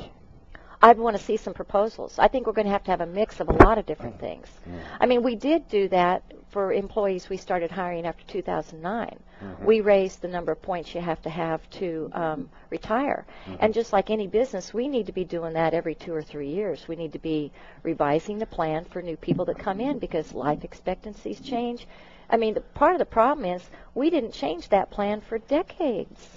You know, it's the same plan it was a long time ago. So um, we have to look at all, everything that's out there on the table. We're going to resolve it? Uh, think, from we're what going to you're have hearing to. from the other side of the aisle? You know, Everybody haven't- is going to work in concert They didn't do anything with it. Don't forget, I, there isn't a Democrat in the House that runs the committee. All these committees are run by Republicans. But as we pointed out earlier in the I'll show- be, I'll be very supportive. but you know, we don't have the coalition, Jim. Uh-huh. So you know, we will be supportive of keeping that fund solvent. Yeah. Absolutely. That that is not a partisan issue. That's something that Well, we you're all still going to have a take coalition because Representative Mah, you still have the state senate, to where we Mhm. do have the coalition. Still, will be at work at the state senate. Yeah, Nothing's changed there. They lose their backbone every four years too, right before an election. So but if anything, our state senate actually might have taken a slight turn to the left. Uh, I don't know. Um, you know, there'll be several new seats, but I don't see anybody. Um, I don't see any of the seats changing really on political philosophy. I think the re- the people who re- are the replacements will probably be like the people they replaced. So I think the Senate will be pretty much like it was last year, and thank goodness because I think we're going to need them to hold the line on some kind of silly stuff that'll probably come over from the House. Now, what silly stuff do you anticipate coming over? Oh, just wait and see. I'm Now, not what going what to do you think that would be, huh? well, things like here's one for you: um, showing your birth certificate to register to vote. Now that's just nuts. That would absolutely shut down voter registration altogether. That's not a voter protection. And you're not thing. serious. Have you, were you drinking before you came in this morning? And you're not you think, serious. You You're think you should serious. have to show a birth certificate to register to vote? I think that voter ID is no, a that's very a different sound, thing. sensible, That's a different thing. That's not what I'm talking about. I'm not talking about showing your ID when you vote. I'm talking about showing your birth certificate to register to vote. So you're saying, as far as being a bona fide citizen of the country, not that important. No, no, I'm saying there's a better way to prove it, Jim. But like, for example, hmm. I've registered hundreds of people in their homes. I would not have been able to register anybody at their home, at a grocery store, at a church, or anywhere if that particular law was in place. All that would be stopped because you'd have to go to an official registration location and show your birth certificate. It would absolutely shut down voter registration.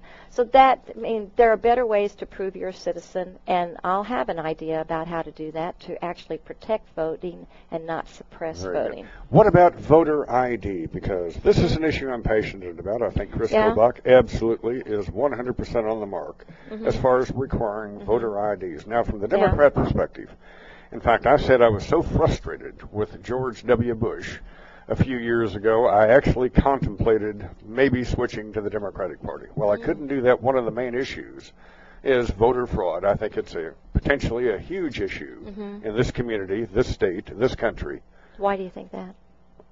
because we have no checks and balances built into the system whatsoever. Sure we None. do. But Zero. that's okay. Zip. But the fraud, the opportunities Now, for fraud ID. are really not. Okay, voter ID. Well, I'm going to have you strap on the headphones. We're getting into your time here. uh, 9.15. Yeah. So an official good morning, John Arnold, is going to be joining us by phone. Good morning, Jim. John's, uh, I don't know whether he's up yet. You know, liberals sleep longer. Us conservatives. No, We're I- up and at 'em early. Well, in I'm, the I'm a late morning, late, early morning person. Well, can I come in on the voter problem? Uh, we have 140,000 people in the state that are called inactive voters. We don't know their address. We can't mail them anything, yet we allow them to vote without any check and balance if they show up to vote. Connecticut has a, a nice system mm-hmm. in that if you're on the inactive list, you have to re-register, and and they can at least get you to the right district. And what's It- inactive? Inactive is typically they either use a through the post office they don't know where you live, or in in Johnson County they actually mail you something and it's mm-hmm. returned from the post office. I don't have So- a problem cleaning up the voter rolls. But the problem we have is the federal law protects mm-hmm. the integrity of the federal election at the risk of not pro- providing for the integrity of the local elections. You may be voting in the wrong state rep district because you, you moved, and one out of eight households in Kansas has somebody extra that can vote there, and you may not even know it. I, I don't have any problem cleaning up the voter rolls. Well, you have a problem with voter ID. Um, If I don't it's have a- showing some type of Uh-huh. identification, whether it's just a water bill, Yeah. whether it's well, a, the thing is a that it's the picture ID. ID that's that's the problem. That suppresses voting, and Chris Kobach knows that. And this is not for Chris about. Let's just jump to the bottom line. I don't have a problem with doing something like maybe what Missouri does, where you have a broad range of IDs you might present. But for one, the problem is not in-person voter fraud. People would be stupid to do that. The voter fraud takes place where you can't see people, write-in ballots, and that kind of stuff. So the whole showing something when you show up to vote is just kind of silliness. Well, well, no, this gets to But- the inactive but voters. let me finish. Let me finish. But we don't have people who are showing up voting. But anyway, but, but we forget can't we can't check. There's Can no I- way to look. Good morning, sure John. there is. You, you have Morning, a Jim. signature and you can do a signature check. They, they don't do signature checks But they on could. election All day. I'm saying is, and if you just let me finish. I'm sorry. Okay, that's okay. Um, I don't have a problem doing with with what something broader like Missouri does. But Chris Kobach knows what everybody else knows is that if you require only a picture ID, you're going to suppress 3 to 17 percent of the vote. Most likely elderly, women, minorities, and those living in poverty are the ones most likely to get to be denied the right to vote. And we also know that a higher percentage of those are going to be Democrats. And in this state, we have a lot of close races every time. And Chris knows that all he has to do is swing the vote 1 or 2% Republican, and he'll pick up more House seats. So what this is about is not about voter protection because we really don't have a problem. Okay. Now and, and again, I'm not against some You're kind of voter minorities ID. don't have driver's licenses. Well, what I'm saying, no, I didn't let's, say they let's didn't. tick off the three again. Okay, here's I- the deal. I, I didn't say they don't have it. I said percentage-wise, experience in other states has already proven, okay, that the people most likely to be denied the opportunity to vote are the elderly, the disabled, minorities, women, and those living in poverty, because they're most likely to move, um, change names, um, not be driving, not have you know driver's license. And again, I don't want to say I'm against voter ID because I think there's a good way to do it. There's several good options out there. What I'm saying is if you land on the picture ID only, that's voter suppression, not voter protection. I was kind of having fun with Earl Glenn and I ganging up on you, but uh, You can gang now up you've just got, to jump in well, on you've top. got somebody that just joined us by phone, and I'm sure that'll Yeah. side with you on this one. Good morning, John Arnold. So you know, there's, there are smart ways to do voter ID, and we can do that. But but I've made the claim at a at a meeting at the Secretary of State's office uh, almost two years ago that I could vote all day if you gave me immunity for prosecution. If you really know how the voter l- lists work, which the people in the political process do, I know that my approximate age, I can vote all day in an urban area by just mm-hmm. picking names of people that are there. There's a 90 to 95 percent chance they're not going to show up. It'd be mm-hmm. pure bad luck that you know someone would would stop you. You can vote all you have day. to be really desperate. I mean, why would anybody do But that? Uh, uh, a, cl- a, a close race? You're saying nobody wants to try No, really hard on close saying, race? All I'm saying is that Kobach's going about it the right way. He knows how to swing races in, in a m- more efficient way than what you're talking But, about. but I've been trying. I've been trying to get the Secretary of. State for years to give me the ability to Uh, check the voter list yeah. against the voter election results. You can't do that. So you say we what have. do you mean the voter list against the voter election results? I cannot even add up the number of people that voted from voter history and compare that to the number of registered voters in a precinct across the state because the precincts they use in one list don't match up with the names they use in the other list. And so you Okay. can't even do some some very Yeah. straightforward statistical Yeah. checks. So to say that it doesn't happen, we can't even figure it out if it Oh. happens. Like I said, I don't have a problem cleaning up voter rolls. I don't have a problem with a sensible way to approach voter ID. Well, to me, I think we ought to go back uh, to what our Constitution said originally. To be able to vote, you need to be A, white, B, male, and C, a property That- owner. well, you're in luck because that's where I- Kobach's heading. we got the right guy That's in the place. reason I was so passionate about the election of Chris Kobach. yeah, he's maybe. got all those skinheads down there in Well- Arizona backing him. They would love you, Jim. And it's only been an issue since what 1861 that these people from Missouri and other places coming into Kansas to vote Yeah, there. you, you got the right guy in place because that's where he's headed. And we're about out of time. I appreciate it. Your Jim. top, Uh-huh. uh, your number one item on State Representative Mm-hmm. Ann Mah's legislative agenda for 2011. If you could accomplish one thing Mhm. in 2011, Representative Mah, what would it be? a balanced budget that keeps this state moving the direction we've started, where we're producing jobs and providing great education and taking care of those most at risk. And that can be done because we did it last time. Good to have you with us. Thank you. Thank you very much. Representative Ann Mall. Coming up, John Arnold, Earl Glenn. We're going to be talking about uh, President Obama's, and this is his commission on fiscal responsibility. Folks, I like it. There's not much on this uh, this report based on what we know as of this point in time that I'm opposed to, but we're going to get Earl Glenn's perspective. We're going to get John Arnold's perspective, and yours as well if you want to. Jim.Cates at cjonline.com. Stay tuned. More to come.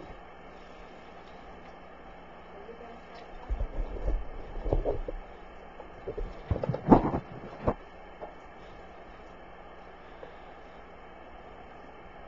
CJOnline.com has been upgraded, and it's an entirely new way for you to experience your community. More than ever, CJOnline.com has what you need when you need it. As your morning starts, CJOnline.com is updated with overnight news, weather, and the morning buzz. Throughout the day, they bring you developing stories, interaction, and commentary. In the evening, they recap the day in news and sports and feature their local bloggers. Experience the local news and sports at CJOnline.com. Your 24-7 Northeast Kansas news connection.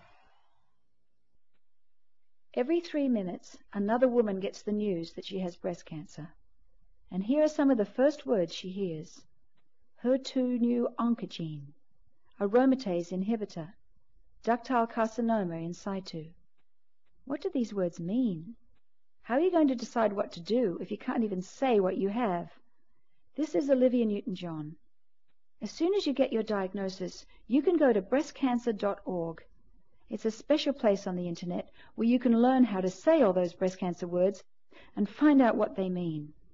At breastcancer.org, you can learn more about your particular kind of cancer and your treatment options. Prepare a list of questions for your next doctor's visit and get all kinds of other useful information to guide you and your family through this. Breastcancer.org. The first place to go the minute you find out you have breast cancer. Of Topeka provides a safe and easy way of delivering prescriptions to your door and saving you money every day. Are your medication costs spiraling out of control? Is Plan D really saving you any money once you reach the donut hole? For many of us, saving money on skyrocketing medication costs has become a vital way of controlling those tight monthly budgets. I'm Eric with Canada Drug. We're locally owned and operated, have been for over five years, serving your friends and neighbors, helping them save thousands of dollars yearly on essential prescription medications. To find out how you can have more medication at the end of your month for less money, call us at Canada Drug today, 785-272-6100, or visit us just east of Wanamaker on 17th, between Applebee's and McDonald's. Saving for everybody. We're Canada Drug. Canada Drug of Topeka, 272-6100.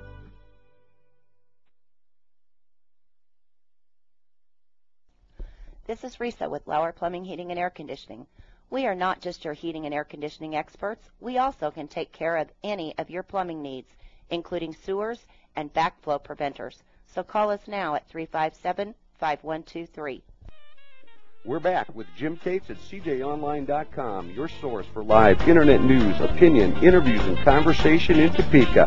Here's Jim. Okay, Brickhouse Antiques, folks, 37th and Burlingame. If you're uh, if you haven't shopped for your Christmas ornaments, Christmas decorations, If you're into an old-fashioned Christmas, you need to check out Brickhouse Antiques because they've got a lot of the old antique Christmas ornaments and the whole nine yards. Folks, you can check it out at 37th and Burlingame, right off of I-470. 266-6000 if there's something in particular that you're looking for as far as a Christmas decoration. Brickhouse Antiques, uh, the number one antique store to be found anywhere in northeast Kansas. Okay, back with John Arnold and Earl Glenn. I want to spend a few minutes, and there's a lot to talk about. Uh, Earl, I know you and I visited earlier in the week. We want to get into an idea that uh, Chris Steineger has been running with now for several years, selling off state property. Well, now this thing appears to have some legs, but before we get into that story, I want to talk about it's very seldom, you know, that I have anything real positive to say about President Obama.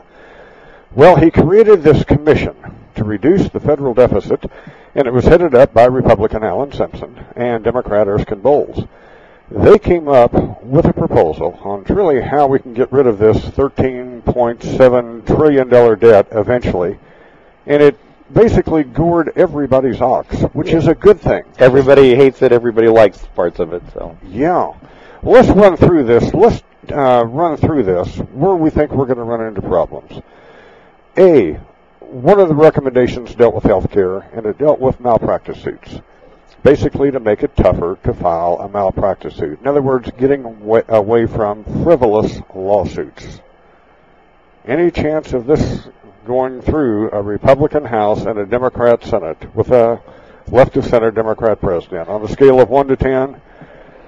Any chance of this flying? Uh, I'm looking for common ground, John Arnold and Earl Glenn, whether anything that this commission recommended is actually going to pass. Well, has it actually been recommended? My understanding is they December. they posted a draft, and there's a meeting in a couple of weeks, and they, they don't have an official report, but they, they have a draft for discussion. So that's that's to let this leak out kind of piecemeal, That's so we haven't seen the official draft, Right. folks. Okay. Well, on a scale from one to ten, I'd say like maybe one and a half. The, I don't see that happening. If On they the healthcare on issue, a- if, if they dead. really wanted that to happen, wouldn't they have considered that when they were considering the health care bill a year ago? So, Okay, keep in mind the Democrats now have got to change course. Obviously, what happened November the 2nd, the Democrats, I think, are going to change course. But this isn't going to be one of the courses they're going to be changing. John Arnold, you in agreement? How big a deal was the uh, tort reform part of it? How, how much money was involved? Well, we don't know. We don't have any figures yet, I don't believe, on uh, how big of a component this was in the overall package. right, and I don't think we're going to see any of that, John, until December. All right. Unless there's been something leaked on that as well. Well- as far as a fiscal note on that, I haven't seen one. Earl? what what they did do, and I won't claim I understand this completely, but they they have 200 billion dollars in illustrative savings, and there's 58 different items in that, and I don't remember that being one of the 58. Now I could have missed it, obviously, but but they they they're trying to say, well, we can save 200 billion dollars a year with, and it's like a um, a hundred billion from domestic and 100 billion from defense. Okay, we're going to get into both of those, but let's go with an easy one then. Uh, Social Security retirement. You know, bumping the age up from early retirement from 62 to 64, full retirement from 67 to 69. A chance of this passing on a scale of 1 to 10 would be, and who's going to oppose it and why? Well, uh, I saw last night on on Greta's show that the proposal was to change the the retirement age by what two or three years by 2050. Yeah, And, and you go, well, I don't know why we can't do this. I mean, and why we can't do it even before 2050. Uh, that's that's a bit perplexing to me. So it, it doesn't seem like they're trying to solve a problem, but they're not trying very hard on some of these things either. So Uh, was it actually Earl? Was it actually 2050? Because I thought 2075 on well, there's, the. Uh, th- there were two there were two targets, and the first target was 2050, and the other one was like 2075. Yeah, you say, hey, um, the person who's eligible for that is four years old today. Why would Yes. we not do that? Yeah. So. I mean, uh, my goodness, that's not a that's not going to gore anybody's ox. Well, and the, th- and the thing is, there's there's so many years to change it. So I would almost think they would do that one because it's really p- passing the buck down the road, which is just the way they seem to do things. So It is, but it also it has no impact on any voter today or in anybody in Congress's lifetime. Um, So the chance of Social Security reform, as far as bumping the retirement age up, that possibly is going to happen. Whether it's that- going to have any significant impact, on the overall deficit. Well, that still is to be determined. It's one of those things they can say they We did agreement? something, even though it doesn't doesn't really have any uh, impact right now. Yeah, but it, it it's something that needs to happen for the future. Oh, agreed. Um, um, sensibility and and and uh, rationality of the system. That's what happened. Will, uh, will there be any special interest group out there that's going to actively oppose this? It apparently has. Um, Is AARP going to come out in opposition to this? Uh, who would it be, if anybody? I've been surprised about unions and AARP coming out and saying, "Don't touch Social Security." Well, I'm sorry. You got to touch Social Security some way or another. You can't just leave it the way it is. It's not financially feasible to leave it the way it is. It's foolish not to. Yeah, absolutely. And and uh, but you know the problem is years and years and even decades off. Fix it now, for decades on down the road, and, and be done with it. Okay. Eliminating homeowner interest deductions. Uh, that's a tough one. The thing I've heard on that is is they're trying to, to reduce the number of exemptions that are that are going to be taxed and then lower the tax rate. So, in theory, that sounds like it might be harmful, but in practice, it may not be. But then you really have to wait for what they do. Yeah, when when when they come out and they say, okay, we're going to eliminate eliminate home ownership mortgage deductions, you say, oh, well, that's kind of a problem. But then they say, well, wait a minute, it's for second homes and vacation homes. Okay, that's not a problem in my mind. You know, because you're talking about people who have two or three different homes, and they're deducting the mortgage interest on all of those. Okay, I might be a little thick on this one. Explain to me, because I know the Home Builders Association has already come out in strong opposition to this. Now, if we eliminate the deduction, the interest deduction on a home, does this mean that we're going to have Americans that are going to say, well, they've eliminated the deduction, I'm going to go sleep on the beach? Aren't we all still going to live in housing that's constructed by a home builder? Why why has this become so important to the Home Builders Association, whether you live in an apartment, a condo, a single family dwelling? That dwelling is going to be constructed by a home builder, correct? Where are they losing money if, in fact, we eliminate this deduction? They apparently think that that uh, you won't buy a second home, Jim, or a vacation home. You, you won't have as many homes in your portfolio if they eliminate the deduction. I don't think that's right. If you can afford a second home or a vacation home, the interest deduction is not what's going to drive you to do that. I don't believe. But I looked up; it- it's for second residents, like you said, John, and mortgages over five hundred thousand dollars. So maybe go. it does affect a few other people. But it, it could reduce the number of new homes that are being built. If these, I don't know how many people, how many homes these people buy. So But like John Arnold said, Earl Glenn, do you think this is going to have any impact at all? If you've got the money, if you've got the discretionary income to where you can buy or build that second home in Branson, Missouri, you can go to Florida, you can go to Arizona. Is the fact that you can deduct the interest off of your loan going to have any impact on you Well, building at- that second home? look at what John Kerry did with his boat. I mean, he re-registered in another state just to save. A, it seems like that wasn't a big enough deal to. So, so I would think maybe. I mean, taxes make people they just don't want to pay the money. It's almost like you'd want to go offshore and build the thing at that point. If you if you couldn't build it in the U.S. and you might as well try somewhere else. Okay. So this is going to be now, if the home builders are opposed to it, taking a look at this being a partisan issue, where's this going to come down? The home builders normally side with Republicans, Democrats, conservatives, liberals. How are the home builders, who are they going to impact with their lobbying efforts? Both, both sides of the aisle? As Earl says, if it's only impacting people with houses over or mortgages over five hundred thousand, that's not the Democratic uh, uh, demographic. It's Well- Republican. Well, second residences. I guess you could even have a, a home at the lake. Um, some people, Lake of the Ozarks or something. I guess it could impact some people like that. But it's only over five hundred thousand. Well, no, it was it was or there, so it's it's a, a second residence or five hundred thousand dollars. Okay. Okay, now I thought primary residence as well, but again, we're we're talking about what has been unofficially leaked as of now. It was as of last last week it came out last last Friday or Okay, okay. Well, it's not so much a leak, is it, Jim, as it is what Erskine Bowles and uh, Alan Simpson are recommending to the commission. yeah, it's a proposal. Yeah, yeah. A, dra- oh, and a, a draft proposal at that. There you go. There you go. And they have to get 14. But the of official proposal is going to be released, what, the first week of December, correct? Well, there's Yeah, a, I think that's right. There's a meeting November 30th, is what they said on TV last night. Well, it won't, won't be released unless they get 14 votes. Isn't that correct? Yes, that's correct. Out of 18. Yeah, yeah. Yeah. Okay. Is the big stumbling block going to be farm subsidies? That'll be a big one. in in our area. That's something I've, I've been going to look into. There's lots of farm subsidies in our state, and lots of them are six-digit figures. They're going to various various entities. Yeah, we, we, the three of us talked about um, Representative Ike Skelton uh, a few weeks ago Mm-hmm. before the election, Jim, and uh, he was defeated by, I can't remember her name. Vicky Hartzler, Thank you.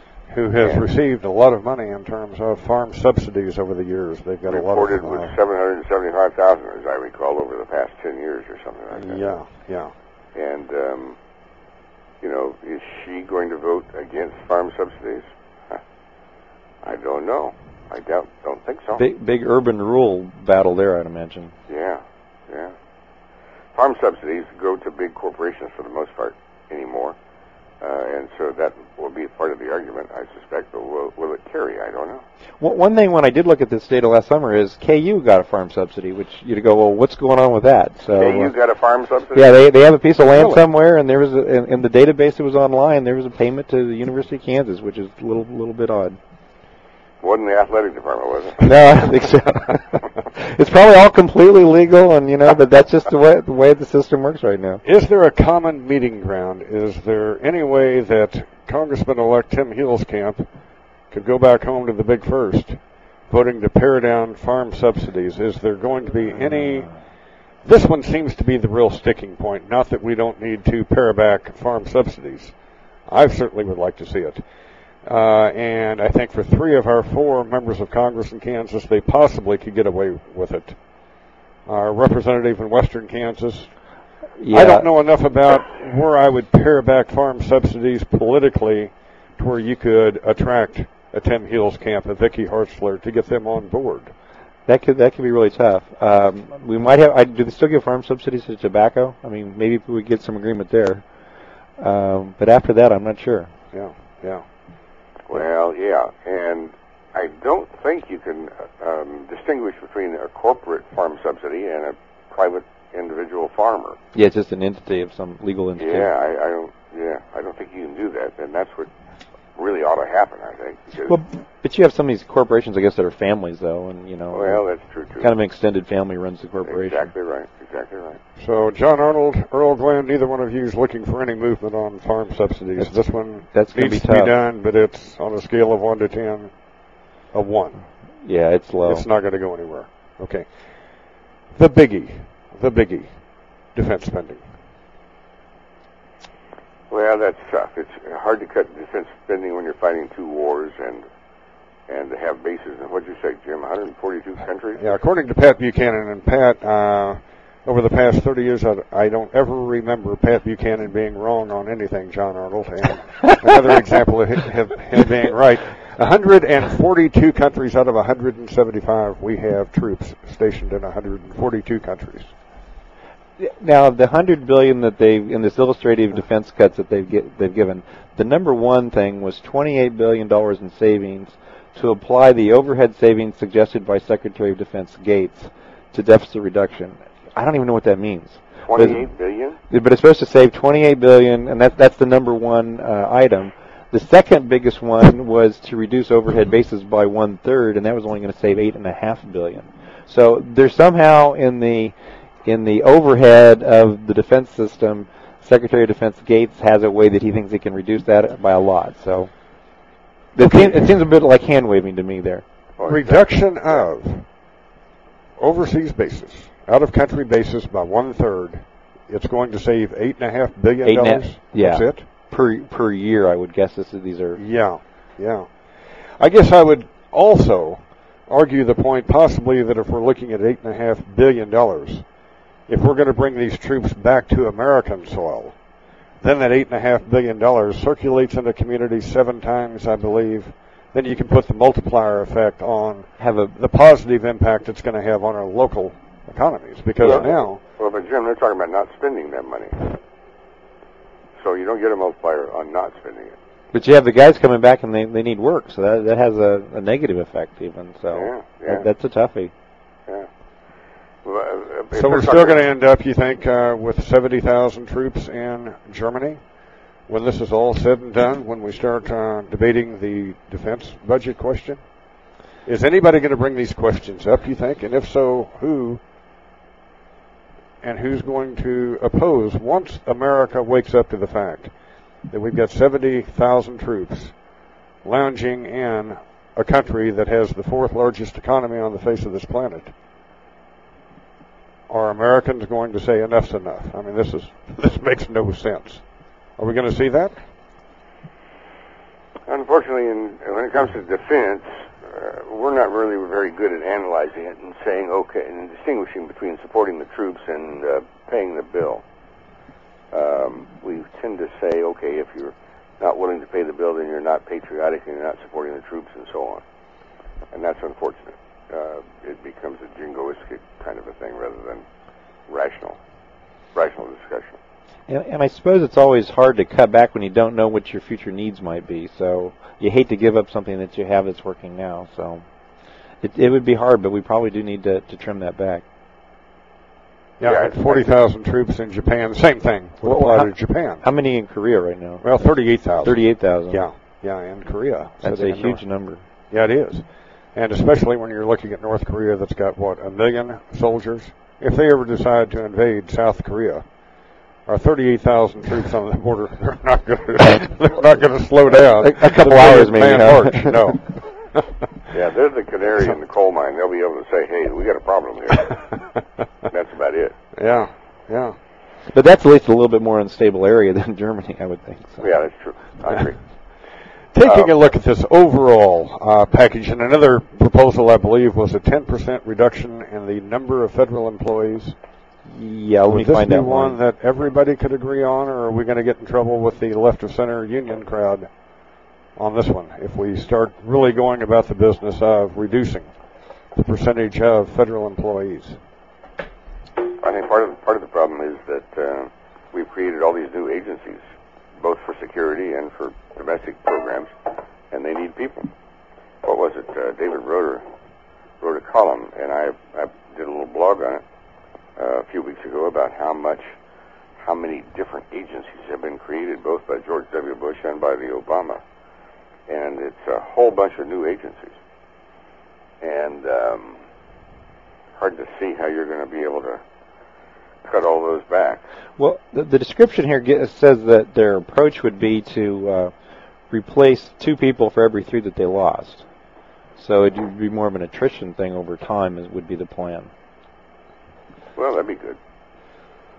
Okay, Earl, anything we've missed as far as, because I know you've got it in front of you, as far as uh, one of the high points of this whole commission report? Any other bullet points that's going to be a major one? Well, the one that thing? the one that, that I ran across when I just did a Google search last night was, and I don't think we talked about this, was one of the proposals might eliminate um, 401k plans, and I think that could that could uh, result. I mean, it's basically you're trying to take care of yourself, and then the government's t- removing the ability for you to take care of yourself in your retirement. So that one I think could.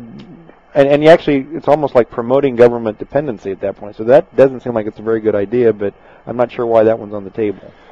John Arnold, uh, Earl Glenn, I want to get into, you know, I want to get into this proposal on selling off state property in just a minute, but real quick, let's uh, close this one out and taking a look at the politics of this issue because Obama, President Obama has created this commission. Now that we're going to have the official unveiling, we know the high points of what's going to be officially proposed. In view of what happened November the 2nd with the Democrats' losses throughout this country, doesn't he have to do something with this commission report? He might have set it up strictly for show, but now we've got a different ballgame. Where are we headed politically on this over the next two years? And uh, both of you, if you would, give about a two-minute executive summary. Then we're going to get into this whole selling of state property issue.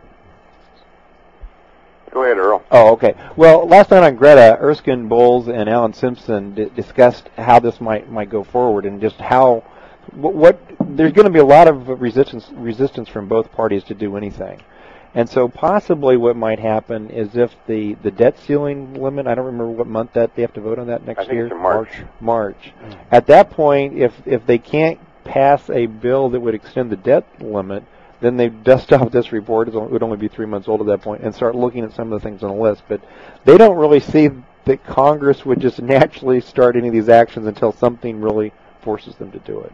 Who's going to be hurt if nothing starts? Uh, the Republicans going to suffer as a result of nothing being done with this report more so than the Democrats? Are the Democrats going to pay the political consequences on this if nothing's done? Well, I, I who, would think who gets helped, who gets hurt. I would think with the mood of the country, with, with kind of anti-spending, that it could hurt Republicans. That if they don't get in there and, and do something about spending, it, that they could be held accountable in, in, two years. Even though this is Obama's report, the Tea Party movement, they're going to ultimately hold the Republicans' feet to the fire to do something with this. I, I would guess that. John Arnold, you in agreement? Well, I, I think a little different. I, I don't think it's a show thing that Obama did. I think it's a reality that that people need to sit down and figure out how to solve our deficit problem. And uh, I've heard Alan Simpson and Bowles say that, you know, half a dozen people sitting down rationally in an hour could figure this out. It's whether whether it can pass the Congress is another question, because everybody's going to be having their own oxes to be protected from being lured. But you know, I think it has to come up. And I've heard uh, what's his name, Rand Paul, say that he would filibuster against raising the debt limit in March. Well, if he does that, that's going to take down our economy and the world's economies, because we have to. If we don't solve the debt problem, we have to raise the debt limit. And it, I mean, otherwise, we just our currency goes to hell, the economies go to hell, and uh, one man can filibuster and tear down the world's economies, basically. Jim, let me tell you, sir, what happened in Mission. This is a local story, not a national story, but Mission has the new driveway tax, and there's about 200 people showed up at their meeting on Wednesday night. Who? Uh, Mission, Kansas has a City new, has a driveway tax, and- and A 200 driveway tax. 200 people showed up to protest that, but in part of that whole fiasco the other night, it came up that they were spending $6,400 on fireworks for the Christmas tr- uh, tree this year, and they weren't even able to stop that this year. So a city of 10,000 people, probably what, so roughly it's a dollar per, per, per, per voter almost. They couldn't even look for private funding for that. So there just doesn't seem the ability to stop spending on anything right now. Earl Glenn, John Arnold, they're with me. Let's go to the our emails real quick, and then I want to get into this issue of selling off state property. We have one from Ken. It says, in the current economic worldwide turmoil, the situation may have changed, but I recall that it was once cheaper to billet troops in South Korea, Germany, and other such foreign countries than on statewide basis. Just sim- simple economy to have them on foreign ground. All right. Uh, da- da- da- Well, it's probably a combination of economy and just the, you want that geographic location.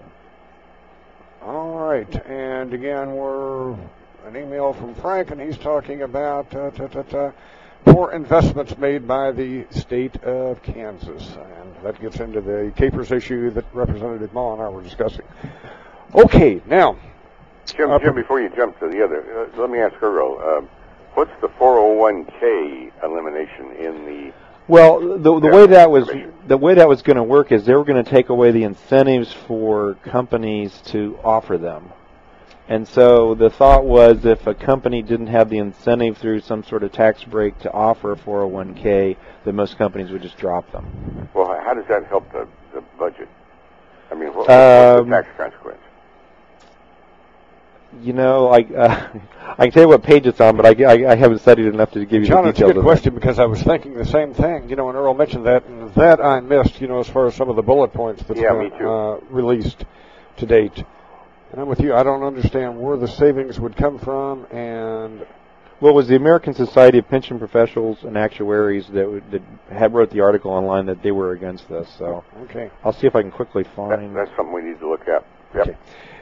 Now, for the average rank and file Kansan, I'm sure when they saw the headlines that the state of Kansas is going to take a look see at selling, selling off state property, this probably to most Kansas was a new revelation, a new idea. Well, Senator Chris Steineger, uh, for example, out of Wyandotte County, has been on the show as a regular guest for the past four years. I'm not sure Chris has ever been on this show where he hasn't mentioned Talk about that. selling state property. So this is nothing new, folks, whatsoever. But as a result, maybe of Chris is uh, hitting on this issue for the past four years, our Department of Administration this year, for the first time, I guess, has compiled a total list of everything the state of Kansas owns that had never been done before. Nobody really knew what we did and didn't own in the state of Kansas. Well, now we've got the complete list. Where is this headed politically? Where's it headed public policy wise? Who wants to go first? Well, I just tried to find the list online last night, and it's not that easily found. Um, I finally found that the Lawrence Journal World published it and KTKA here in Topeka published it, but I can only find two known sources for it online. I could not find it on the Department of Administration's website. Maybe it's there, but I could not find it.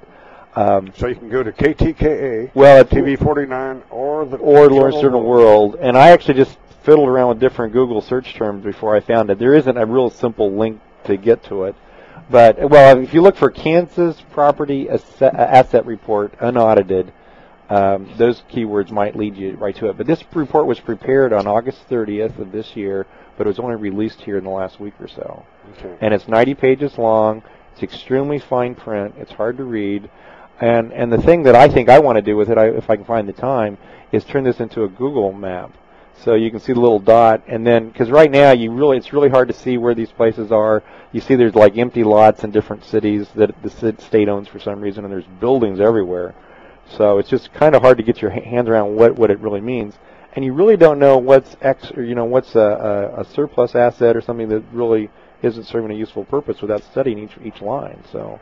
Is is much of it Earl uh, right of way and uh, excess right of way on highways and roads and stuff? There appeared to be some of that, like in Wabaunsee County. There's some, something right along Highway 99 there that just uh, north of Alma that I'm not sure what that means, but maybe that's a right-of-way thing. Yes, exactly. Yeah, if, if it's right of way or, or elements of excess right of way, you know that's not usable for anything, and and that's the difference between what they own and what is usable to be to be sold to somebody. You know, vacant lots, sure. If there's any demand uh, for owning a vacant lot that uh, you might build a house on or some other property, but you know, just saying, okay, I've got a vacant lot and I want to sell it. There's a reason why the state owns it, and that's that somebody just let it go for taxes. Well, probably. well, and that column's missing. They have land legal description, and so unless you can decipher what the, from the legal description what the piece of property might be for, the list is really kind of hard to use. What concerns me about this issue, John Arnold, Earl Glenn, if we start selling off state office buildings that are currently housing state employees to a private investor, that investor then comes back and leases sure. the property back to the state. Exactly. Now we're into political patronage at its finest, aren't we? Mm-hmm. Uh, we saw this, uh, I think we've seen it under Democrat administrations in this state. I know we've seen it under Republican administrations. Correct. Where this is a, a great way to reward some of your uh, c- uh, contributor base, your significant contributor base. Well, and I Problem? suspect some of that's going on now, and I just haven't had time to research some some tips I've had. So it, it's probably going on now. So it, it could get it could get worse. I'm sure it's going on in every administration. Some administrations I know a little more than others, possibly, but uh, it certainly has gone on.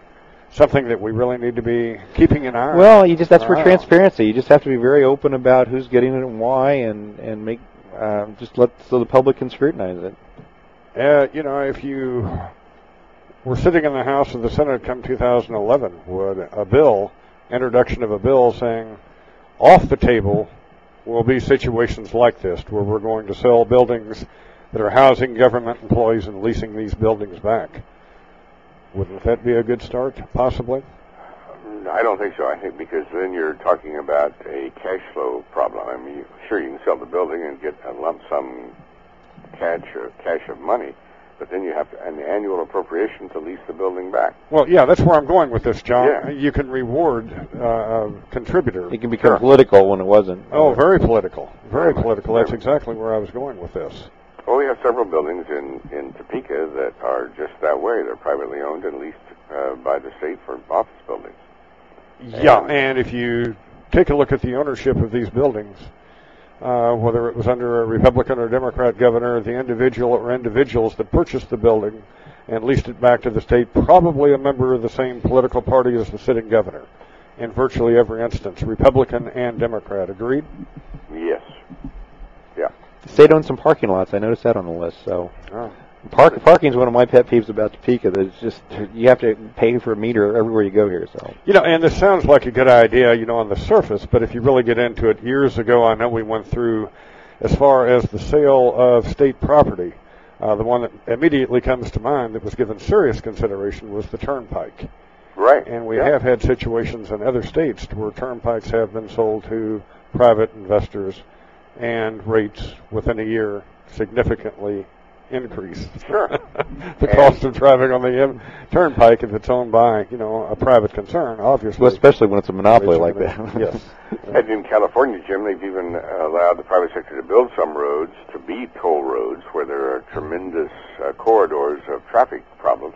And they've built uh, extra lanes that are toll lanes and things, and, and, and, and that's fine. Somebody wants to um, invest their money and try to, to make something better and then charge for it. Well, John, as uh, John Arnold, as a result of your uh, 30 plus years in local government, if we were to introduce a bill, you know, getting some safeguards into this, because I can see on the surface this is going to be very, very saleable to, I think, our rank and file Kansans. You know, selling off state property and letting the private sector come in and purchase it. But there are certainly a lot of pitfalls. But it's it's not clear for to me right now how many of these things are really surplus. I mean, we have the list of state property, but where's the list of things that we really aren't doing anything with at all? I, I don't know that, that that's exactly clear right now. Dave Jackson just walked in. When Dave uh, comes on, we always spend the first 15 minutes of our show talking about some of these issues, and I'll ask Dave, having served uh, four years in the state senate, because this one really concerns me. Well- I just see so many potential abuses coming down the pike. This is getting back to our earlier story. One of the things for the federal program was to sell excess federal property, and there's 1.2 million buildings, structures, and land parcels the federal government has. So it's, even a worse problem at the national level. Wow. Well, yeah, but uh, uh, in most cases, they are used for some productive, or maybe you want to put that in quotes, some productive use, but housing a, a, a worker is a productive use, I suppose. A vacant lot is not. And, you know, I think, as Earl says, let's distinguish between what the state owns and what is something that is really truly surplus, and we don't need to own it any longer.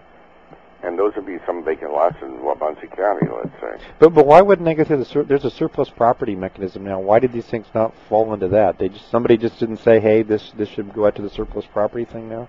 Well, maybe it did, and they advertised it for sale, and nobody said uh, Nobody- wanted to buy it, you know, Yeah. because th- there's not a use for it, and that's part of the problem. It, it, yeah, it's part of, pretty hard to sell when there's not not a good use. No, and and for the most part, I would suspect that the stuff that the state owns has come back to state ownership out of um, delinquent taxes. That's true too. Somebody didn't find any value in paying the taxes on it because they couldn't sell it, they couldn't do anything with it, and so they gave it back to the state. And you say, okay, well, that's parkland. No, it's not really. It's something that somebody has to maintain. Well, after the break, we'll get Dave Jackson involved in this conversation as well. But Earl Glenn, if you were writing the model piece of legislation, uh, potentially dealing with the sale of state property, where do we need to go? Where would you go with this? Philosophically, I- I- public policy wise, protection wise? I, I need what would you more do with this issue. I need more information before I could even. I don't know enough about these properties to, to, to make some of those things, but I think we need some of the safeguards that you're talking about. That that political cronyism doesn't factor into this if the property is sold and then later reused, especially leased back to the state. So that's a valid concern. Yeah, the, the only property, We've seen it done. John Arnold, how about you? the only property that would be purchased by the private sector is property that could make some money for the private sector, and uh, that's generally going to be by raising the rents or raising the rates or whatever. Uh, because if it's generating revenue now, it's not going to be something that's um, that's going to be surplus or wanting to be sold, like the existing office buildings we have in town. So, you know, I, I don't think there's any big windfall waiting out there for the state. There's probably some, but not big. I, yeah, it's probably. Yeah, yeah. Our legislators are going to be dealing with in 2011. because politically, sure sounds good. Yeah. But boy, oh boy, the devil's in the details. It's, it's a one-time thing too, pretty much. So. Earl, we're out of time. Always enjoy having you on. Uh, what's coming up? KansasWatchdog.org. Any? Oh boy, I'm still catching up with things. I have a 527 story I haven't written yet about just 527 PACs, how they're used in Kansas and even nationally. Uh, so that's one of the things I'm working on that I don't have done yet. So. Okay, now somebody wants to get to So KansasWatchdog.org, we try to do investigative reporting on uh, waste, fraud, and abuse as best we can. Oh, and the stimulus, new stimulus data was out just a week ago. So there's a another quarter of, of, of Kansas stimulus data. I can't figure out Kansas versus the national. That the there, there's some dis, there's some technical problems I have to resolve before I can even get into that. Okay. Keep your eye on KansasWatchdog.org. We'll see you in three weeks. See you in three weeks. Jim. Okay, sounds good. John, what's coming up on your blog? Oh, I'm probably going to get into the KU athletic department one more time. Oh boy. What a mess, huh? Oh boy, I would hope to shout. John, And the, uh, the board of regents says, "Oh, great! The cha- I'm so glad the chancellor's getting on top of this." I'm sorry, guys. She's not on top of anything as far as I'm concerned. should and we need to be pursuing Lew Perkins on a payback deal some way. The idea that he didn't have anything to do with it and uh, wasn't responsible is just onerous to me. you and I are in complete agreement. John, we will see you in two weeks. Oh yeah, good. Yeah, next week we're going to have an abbreviated show. I'm going to talk to Dave Jackson about coming in at nine o'clock next Friday. So Good for him. It's the day after Thanksgiving, and um, sometimes it's rather challenging booking guests. So Yeah, you bet. So I can sleep in without guilt. All right. Oh, by the way, uh, another email came in from Ken. It says, "Has the state released any figures on savings after Governor Sebelius sold the state fleet of cars?" I think they did at one point, uh, but I'm not sure what it was. Yeah, good question. Okay, we are out of time though. We've got to get to Dave Jackson. John, we'll see you in two weeks. Thank you very much, Jim. Earl Glenn, Earl. we'll see you in three weeks. Dave Jackson on deck. Stay tuned. Sounds good. Thanks, guys. Jackson's Greenhouse, your plant shopping center. Let Jackson put a big smile on your home. Landscape planning and design, we listen and we take the time. We're professionals and we're out to make it known. We're your plant shopping center all the way. Jackson's Greenhouse has what you need today. Residential or commercial, we're at your service. Landscape to lawn supplies that you like best. From roses, flowers, shrubs, and trees to everything your garden needs, Jackson says just come in, be our guest. Jackson's Greenhouse, your lawn and garden place. We're your plant shopping center all the way. At Jackson's Greenhouse, we're out to make your day.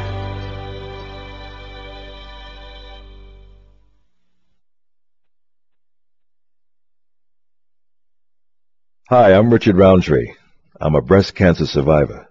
Yes, you heard me right. Men get breast cancer too, and men need just as much help understanding what their doctors tell them as women do. But where do you go to get that kind of help? Go to breastcancer.org, a special place on the internet that helps you understand the kind of cancer you have, your treatment options, and all the big words your doctor uses. Breastcancer.org is the first place to go the minute you find out you have breast cancer. Eyewear Unique is a fun, upscale optical shop located in Topeka. They may be in mid-America, but their frame selection is world class. The expert staff will help you into your first really awesome pair of high-quality eyewear. Their designer frame selection will hold its own against the finest shops in New York or LA. Eyewear Unique is not just another optical shop. They are truly new and different. They are not interested in selling you a pair of glasses. They're interested in selling you eyeglasses for the rest of your life. Your face is a work of art, and it deserves a great frame. Eyewear Unique offers top-of-the-line designer frames with names like Etnia, Barcelona, Lunor, Robert Marc, LA Eyeworks, Bevel Specs, Freudenhaus, House, Oliver Peoples, Ray-Ban, and Oakley, just to name a few. The frames run from stylish and affordable $90 eyewear to the extraordinary Face à Face line, located at 4008 Southwest Huntoon Street in Topeka, or visit them on the web at eyewearuniquetopeka.com. Take your face to the next level. Eyewear Unique, eyewear for life. This is Risa with Lauer Plumbing, Heating, and Air Conditioning. We are not just your heating and air conditioning experts. We also can take care of any of your plumbing needs, including sewers and backflow preventers. So call us now at 357-5123. Welcome back to Jim Cates at cjonline.com. Our phone lines are now open at 295-1150 or email Jim at jim.cates at cjonline.com. Here's Jim. Okay, coming in Monday morning temperature at 8 o'clock, uh, Mayor Bill Bunten at 9 o'clock. It's all going to happen. Are you going to get him? show. Are you going to ask him why he's opposed to uh, Jerry Morgan getting his his uh, uh, sewer line? We'll The- put that on the list. Yeah, because he's. Yeah. We talked about this last week, or you talked with somebody about where you felt like I think you felt like the mayor was on the wrong side of that. No, I I think I would side with the city on this. You know, it's the property owner's responsibility to get the sewer line out to the main main. I understand, but he had his cut. He was on the sewer. How Part does of it get to be his responsibility That was part of a settlement, though, wasn't it? Allowing him to stay in the College Hill community. to have his sewer cut? He Uh-huh. didn't agree to that. The, the he settlement part was that they were supposed to hook him back up. Jerry's another one of the famous uh, class of '64 Seaman guys. Oh, okay, okay. I had him on the show years ago, two, three, four years ago. Yeah. Whenever this issue surfaced. Right. Yeah. Yeah. I don't know. I'll ask the mayor about that. College Hill is on the uh, list. I'm going to get into the MTAA issue, especially after having the director of the Manhattan Regional Airport on the show Monday. One of the best guests we've had on Really? in many, many, many months. So you're ready, set to get air traffic into Well, you know, huh? one of the issues was, and Ann Mah was on the show earlier this morning, and I asked Ann, and I've asked several Republican legislators, I've asked you before. Has our business community, has our political community, our business leaders, political leaders in this community ever come to our legislative body, the Shawnee County Legislative Delegation, asking them to attempt to get monies from the state into our community to attract passenger air service? Well, I I've, I've yet to find a legislator that. Yep, I remember being asked formally to do something. We have this can't-do attitude in this community when it comes to passenger air service. 2001 to 2005. They did not. Yep. We had all of the school boards with their hand out, and all of those other folks. But uh, Well, what Manhattan did, and again, Yes. the community of Manhattan went to the Riley County Legislative Delegation, which is what four people, five people, and asked them to carry the mail on getting some money out of the state that could be used as a guarantee to attract passenger air service into Manhattan. well, there's a pool of money there anyway. The state they didn't have to pass special regu- resolutions, did they? Or, They did, did, they? yeah. The state Uh, did. Manhattan got two million dollars, a two million dollar guarantee that if needed, you know, to ensure that say American Eagle wasn't going to lose money. So it was an insured loan that they got, basically. Basically, They yeah. insured a, a loan. Basically, to ensure that American Eagle wasn't going to lose money on Mm-hmm. their flights to Dallas or Chicago. They haven't lost money. Manhattan didn't have to tap into a dollar one out of this fund. See there. The point being, the state of Kansas has never been officially asked our Shawnee County community to do anything as Right. far as money's coming into this community to try to get passenger air service in and out of Topeka. I, I'm so frustrated. I haven't seen And- the request anyway. Yeah, And I if that's either. all it would take, my goodness. yeah, yeah. That's I mean, what it took for Manhattan. Wichita uh, got much more than that. Five to ten million dollars. Yeah, and that was that was actual real state money that went for that. I mean, that wasn't some loan guarantee. That was real An dollars. outgo of yeah, an outgo of funds. Right. Yeah. And so, anyway, So that's going to be an issue that I'm going to ask the mayor about. You know, when are we going to go about the business of getting serious about passenger air service, or is it that important? I guess I had such a favorable experience, you know, flying Allegiant twice out of Topeka. Mhm. You know, just the convenience of going out to Forbes. it is. No parking, no Right. hassles, no Right. nothing. Right. Beautiful terminal hmm that's just sitting there. Right. And our Allegiant experience on a scale of 1 to 10 was a 9. hmm A solid 10 leaving Topeka. You know, you get into that Vegas mess and what have you. That's a bit different, but yeah. Yeah, yeah. We had an issue that uh, surfaced last hour I wanted to get your opinion on. And folks, Dave Jackson's with me as he is each and every Friday from 10 to 11. We usually spend the 15, first 15 minutes talking about local issues. Try to. So this won't we, be we, any we think they're fun. I think they're fun. Well, it is fun. It's a fun 15 minutes to spend with you because you had four years in the state senate, you've had years on the school board, uh, you've done a little bit of everything politically. An issue that I think for Kansans, most Kansans, it's a new issue, selling off state property. Now, for regular listeners of this show, Chris Steineger, Senator Steineger, has been a regular guest for four years right. on this show, plus, and Senator Steineger has been trying to do something with this issue, selling off state property, for as long as I've known Chris. Mhm. This has been one of his key issues. Now, people are starting to pay attention. I can see some real pitfalls in this. Well, uh, Good idea, bad idea. Your thoughts on the sale of state property? It would have to go through the a, a private sector. public notice. Uh, it couldn't be the cronyism that you're talking about. I mean, they'd have to set up the same process that they have with the surplus personal property that they sell, where uh, the first uh, right of first refusal probably would go to the local unit of government if they needed it or wanted it for some official purpose. Second, then uh, most that uh, mostly it's not going to be needed for that. A lot of these are small parcels that are attached to right of way that uh, the state had to buy a whole parcel to get the right of way they needed in a condemnation kind of a deal.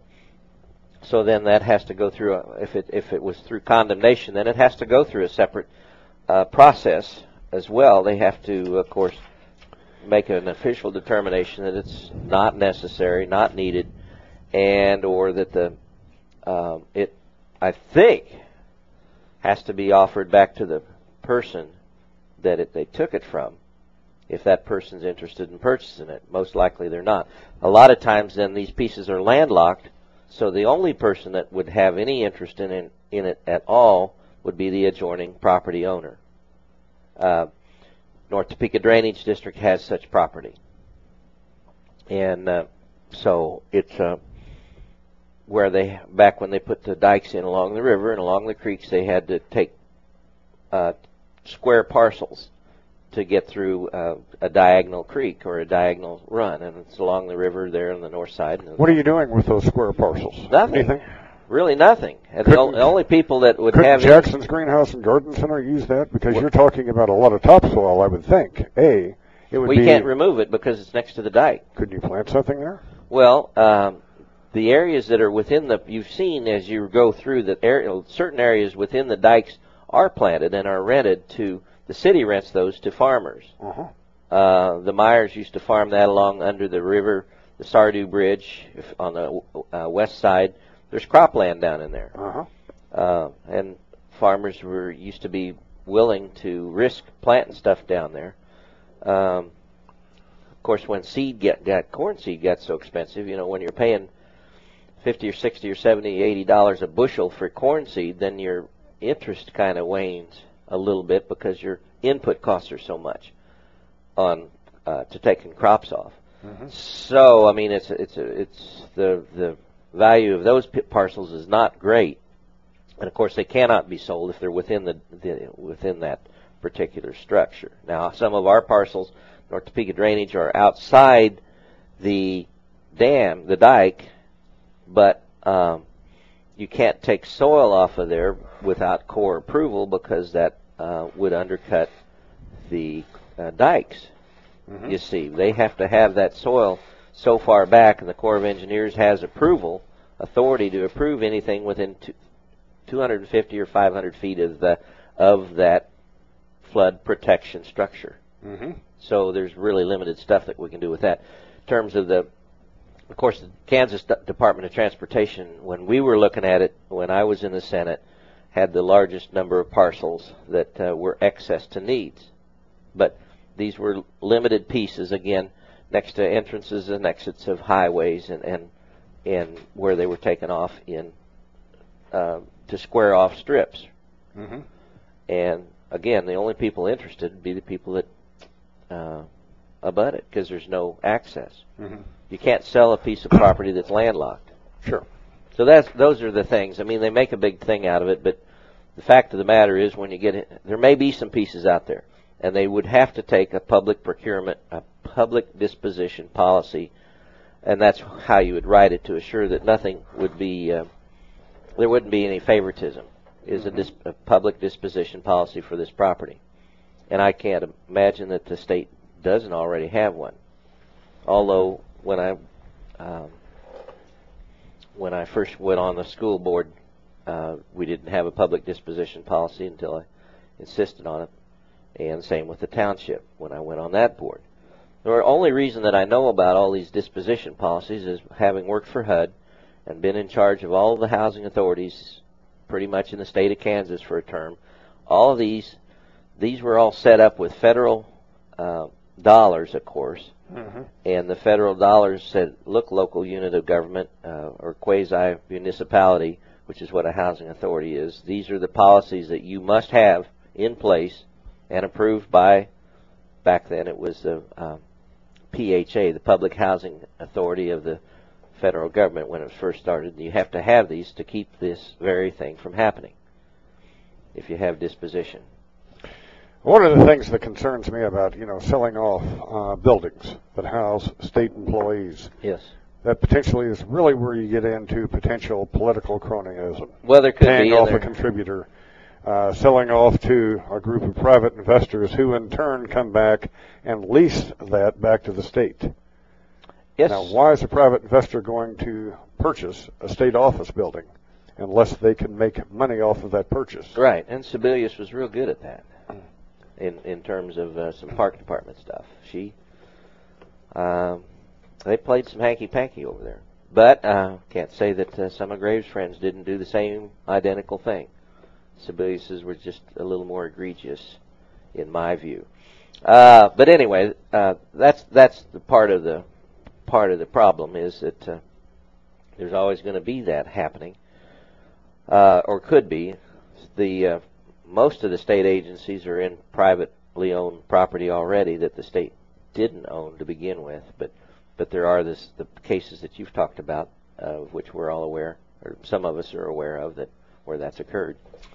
But anyway, We're close to a break. Yeah. Jackson, if you were it. sitting in the state senate, what would you do concerning this issue? It's going to be a biggie in 2000. Well, I would have put an interim committee on it this past year. Morris should have uh, appointed one, or if they're going to do it, then it needs to be this next summer. You can't do that kind of an in-depth analysis during the course of a of a session. As a state senator, 2011, you would be a no vote, putting this off until 2012 to give it a chance to really be taken a serious look at a study committee, the whole nine yards. You can't Too have- early to do anything with it in 2011. It really is. That's you just can't get it done because there's too many state agencies involved, and that you just that's uh, it would have to be something in their following fiscal year, and you'd have to really have a study committee look at it. Makes sense to me. So, Let's take a break. Stay tuned, folks. Jackson's Greenhouse, your plant shopping center. Let Jackson put a big smile on your home. Landscape planning and design, we listen and we take the time. We're professionals and we're out to make it known. We're your plant shopping center all the way. Jackson's Greenhouse has what you need today. Residential or commercial, we're at your service. Landscape to lawn supplies that you like best. From roses, flowers, shrubs, and trees to everything your garden needs. Jackson says just come in, be our guest. Jackson's Greenhouse, your lawn and garden place. We're your plant shopping center all the way. At Jackson's Greenhouse, We're out to make your day.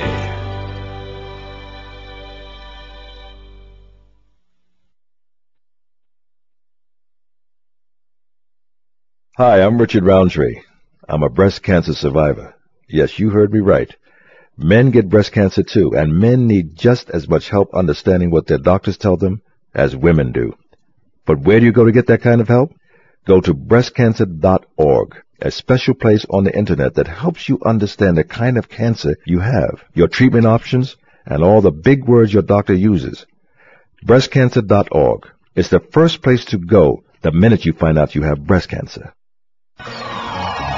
Eyewear Unique is a fun, upscale optical shop located in Topeka. They may be in mid-America, but their frame selection is world class. The expert staff will help you into your first really awesome pair of high-quality eyewear. Their designer frame selection will hold its own against the finest shops in New York or LA. Eyewear Unique is not just another optical shop. They are truly new and different. They are not interested in selling you a pair of glasses. They're interested in selling you eyeglasses for the rest of your life. Your face is a work of art, and it deserves a great frame. Eyewear Unique offers top-of-the-line designer frames with names like Etnia, Barcelona, Lunor, Robert Marc, LA Eyeworks, Bevel Specs, Freudenhaus, Oliver Peoples, Ray-Ban, and Oakley, just to name a few. The frames run from stylish and affordable $90 eyewear to the extraordinary Face à Face line, located at 4008 Southwest Huntoon Street in Topeka, or visit them on the web at eyewearuniquetopeka.com. Take your face to the next level. Eyewear Unique, eyewear for life.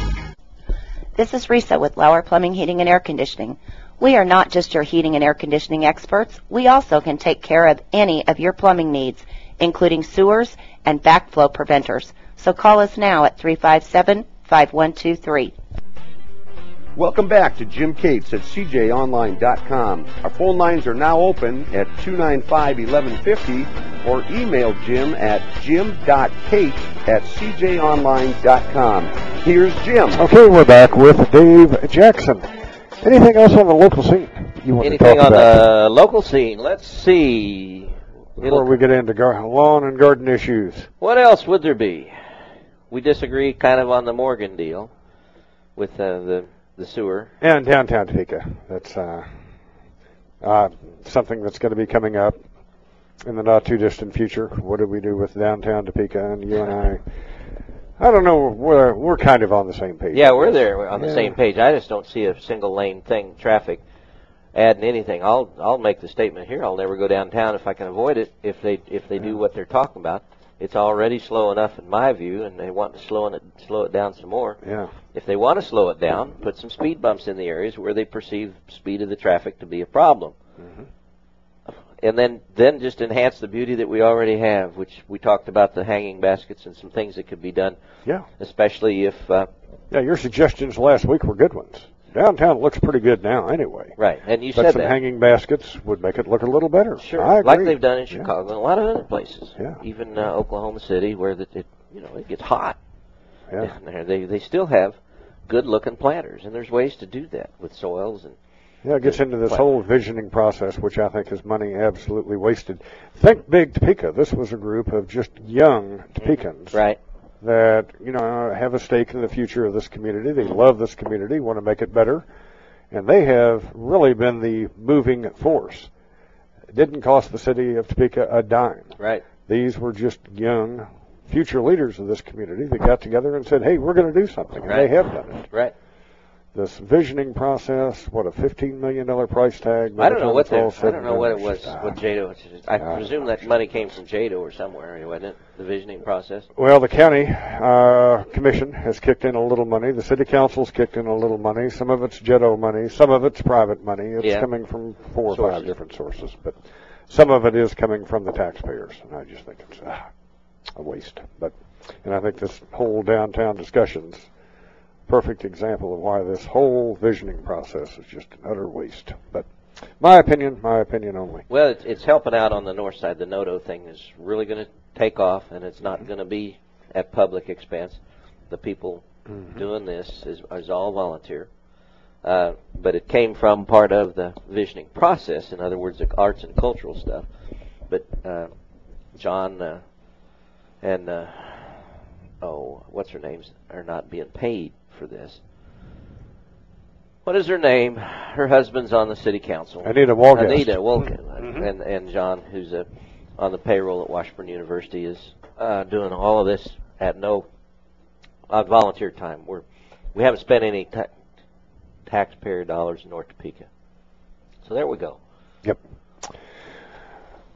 Let's talk about lawn and garden. issues. Let's do. Always a lot to talk about. There's a semi at the Jackson's greenhouse as we speak from Tennessee. We're unloading uh, trees, ball and burlap trees, a, a, a fall shipment uh, of lots of beautiful red maples and sugar maples and some um, red buds, and a uh, bunch of ornamental pears. Mm-hmm.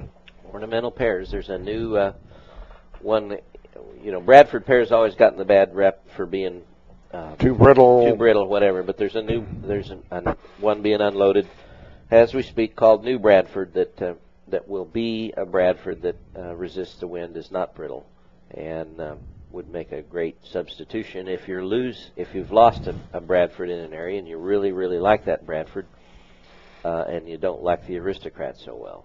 I mean, Do the new Bradfords have the same shape? Yes, they have the same shape. They have the same leaf color. Uh, they just uh, the structure is just with more uh, closer to 90 degree angle of the uh, branch from the main leader trunk, so that you that is uh, engineered a lot better than the narrow structures that cause the cracking and the breaking.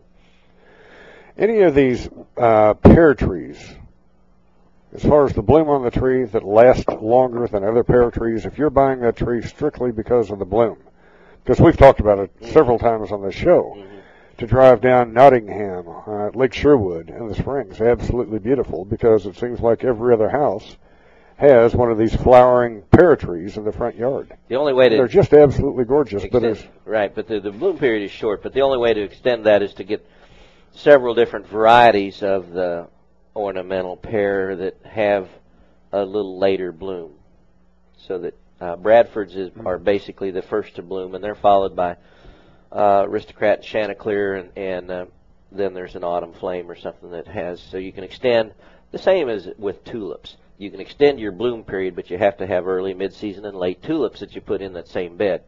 Your your length of bloom is going to be the same on that plant. You just enhance the length by uh, Okay. spreading it out. But none of these uh, pear trees have a longer bloom Mm. No. period. They're all about the same. Mm. Okay.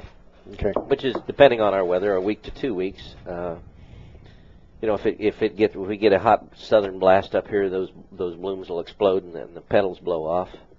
But if it stays cool and nice um, during that bloom period, then your blooms are going to last a couple weeks. It's all about it's all about the weather. Yeah. What kind of weather we get when those blooms are open. Yeah. Just absolutely beautiful. So anyway, these trees will be 33% off.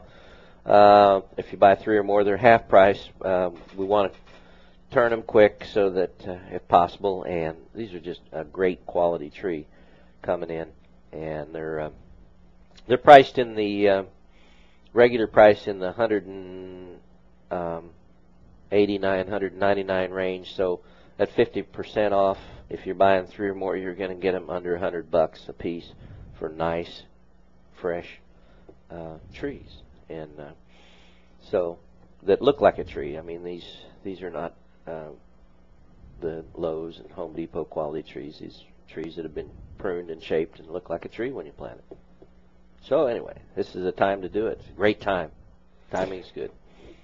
By buying one of these $189 trees, 30% off, 33% off, uh, Bradford, new Bradford pear, when is it really going to look good in my front yard? Two years, three years, five years down the road as far as the growth period where it's going to have that pear shape, we're going to have the white blooms in the spring.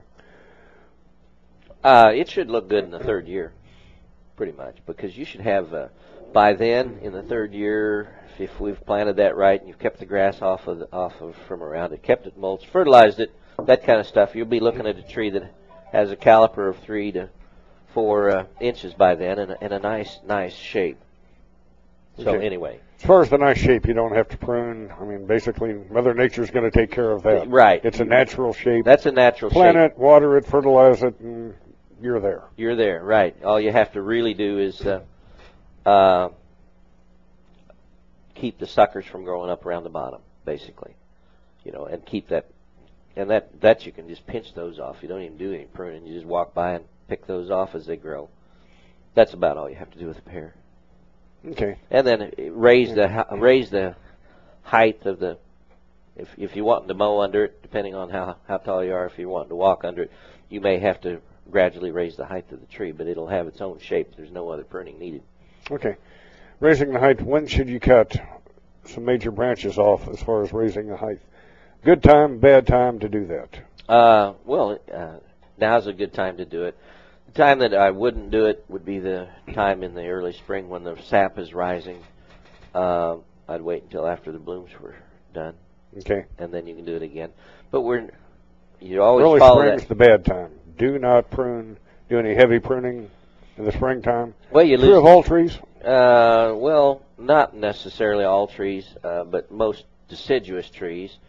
Uh, evergreens, I don't think it matters nearly so much, but most deciduous trees, as that sap is rising, you can get some bleed out depending on the variety, and, and that's just, um, a, you know, uh, really a visual kind of a thing mostly. But of course, uh, anytime you bloom, prune a spring blooming tree, right before it blooms, you're kind of, you're losing the blooms for that year on that particular part of the tree. You just well wait three weeks or four weeks and enjoy the blooms and then prune. Mhm. From my standpoint. Mhm. So anyway. But never take off too much. Never take off more than 20% of the total tree, and, and uh, then uh, take care of uh, uh, make, making sure that you get that cut in the proper place. And we've talked about it. There's a collar. You can look at it and Mhm. see a visual place where you're supposed to cut. The tree tells you. And don't leave a stub, and don't cut back into the stem, uh, or the don't cut back into the main branch. Don't leave any stub. Don't leave a stub, and don't cut back into the uh, into the uh, xylem. And again, tree. you don't need to seal the cuts. Nope. They uh, That does more harm than good. Well, it doesn't do any good at all, and uh, I don't know that it does more harm, but uh, it's just not necessary uh, for most cuts, unless unless, unless you were talking Leave the about- cuts open. Yeah, leave them Leave, open, let them leave them exposed. Right. we need to take a break. Yeah, again already. Dave Jackson Jackson's Greenhouse and Garden Center, folks. The address 1933 Lower Silver Lake Road, and the phone number 232-3416. Write the phone number down, folks. Again, because I'm sure if you're like us, there's always garden questions that comes up. So this way you've got the phone number at your fingertips. And again, if you keep your most frequently called and emergency numbers on the refrigerator, well, just add Jackson's Greenhouse and Garden Center to the mix. 232-3416. And that way, next time you have a gardening question, a planning question, you can just look at the refrigerator. There's the number and give Jackson's a call. Seven days a week, there's going to be an expert that's going to be answering the phone that can answer your questions. Okay. Stay tuned. We'll be back. Jackson's Greenhouse, your plant shopping center. Let Jackson put a big smile on your home. Landscape planning and design, we listen and we take the time. We're professionals and we're out to make it known. We're your plant shopping center all the way. Jackson's Greenhouse has what you need today. Residential or commercial, we're at your service. Landscape to lawn supplies that you like best. From roses, flowers, shrubs, and trees to everything your garden needs. Jackson says just come in, be our guest. Jackson's Greenhouse, your lawn and garden place. We're your plant shopping center all the way. At Jackson's Greenhouse, We're out to make your day.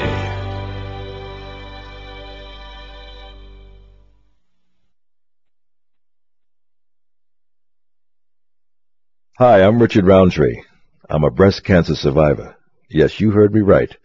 Men get breast cancer too, and men need just as much help understanding what their doctors tell them as women do. But where do you go to get that kind of help? Go to breastcancer.org, a special place on the internet that helps you understand the kind of cancer you have, your treatment options, and all the big words your doctor uses. Breastcancer.org is the first place to go the minute you find out you have breast cancer.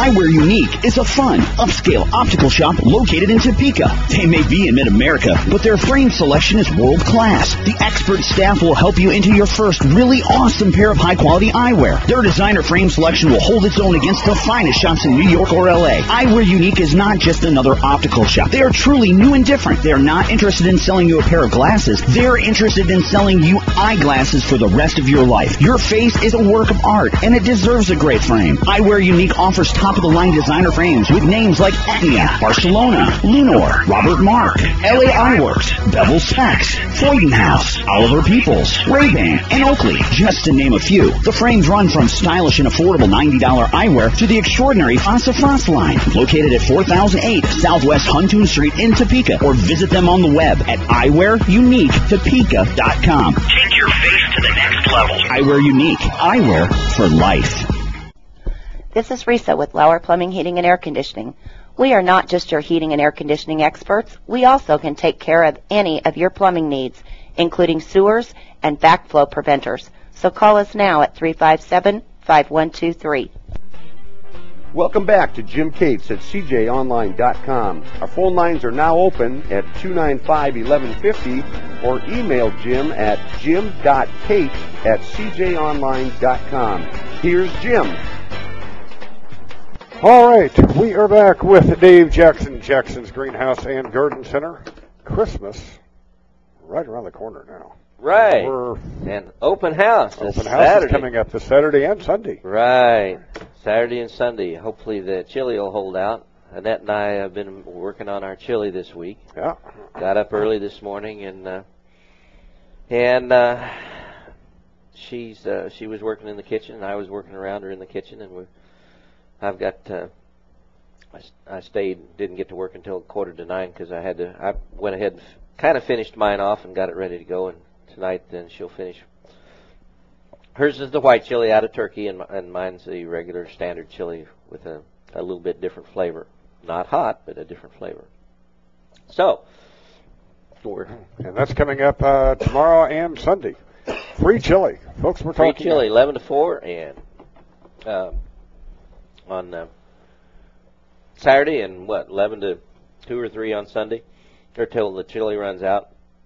We've made three or four gallons, and uh, that we may spend Saturday night making more chili. I don't know, but uh, uh, it uh, it's fun, and that'll be doing a seminar at 10 a.m. on Saturday and 2 p.m. on Sunday on uh, putting together Christmas decorations, uh, making your house look a little bit more elegant for the holidays, uh, or even uh, uh, for Thanksgiving, if you wish. She can. She'll show you how to whip out a a, a little centerpiece or something for the door, something for the table, something whatever whatever you're interested in.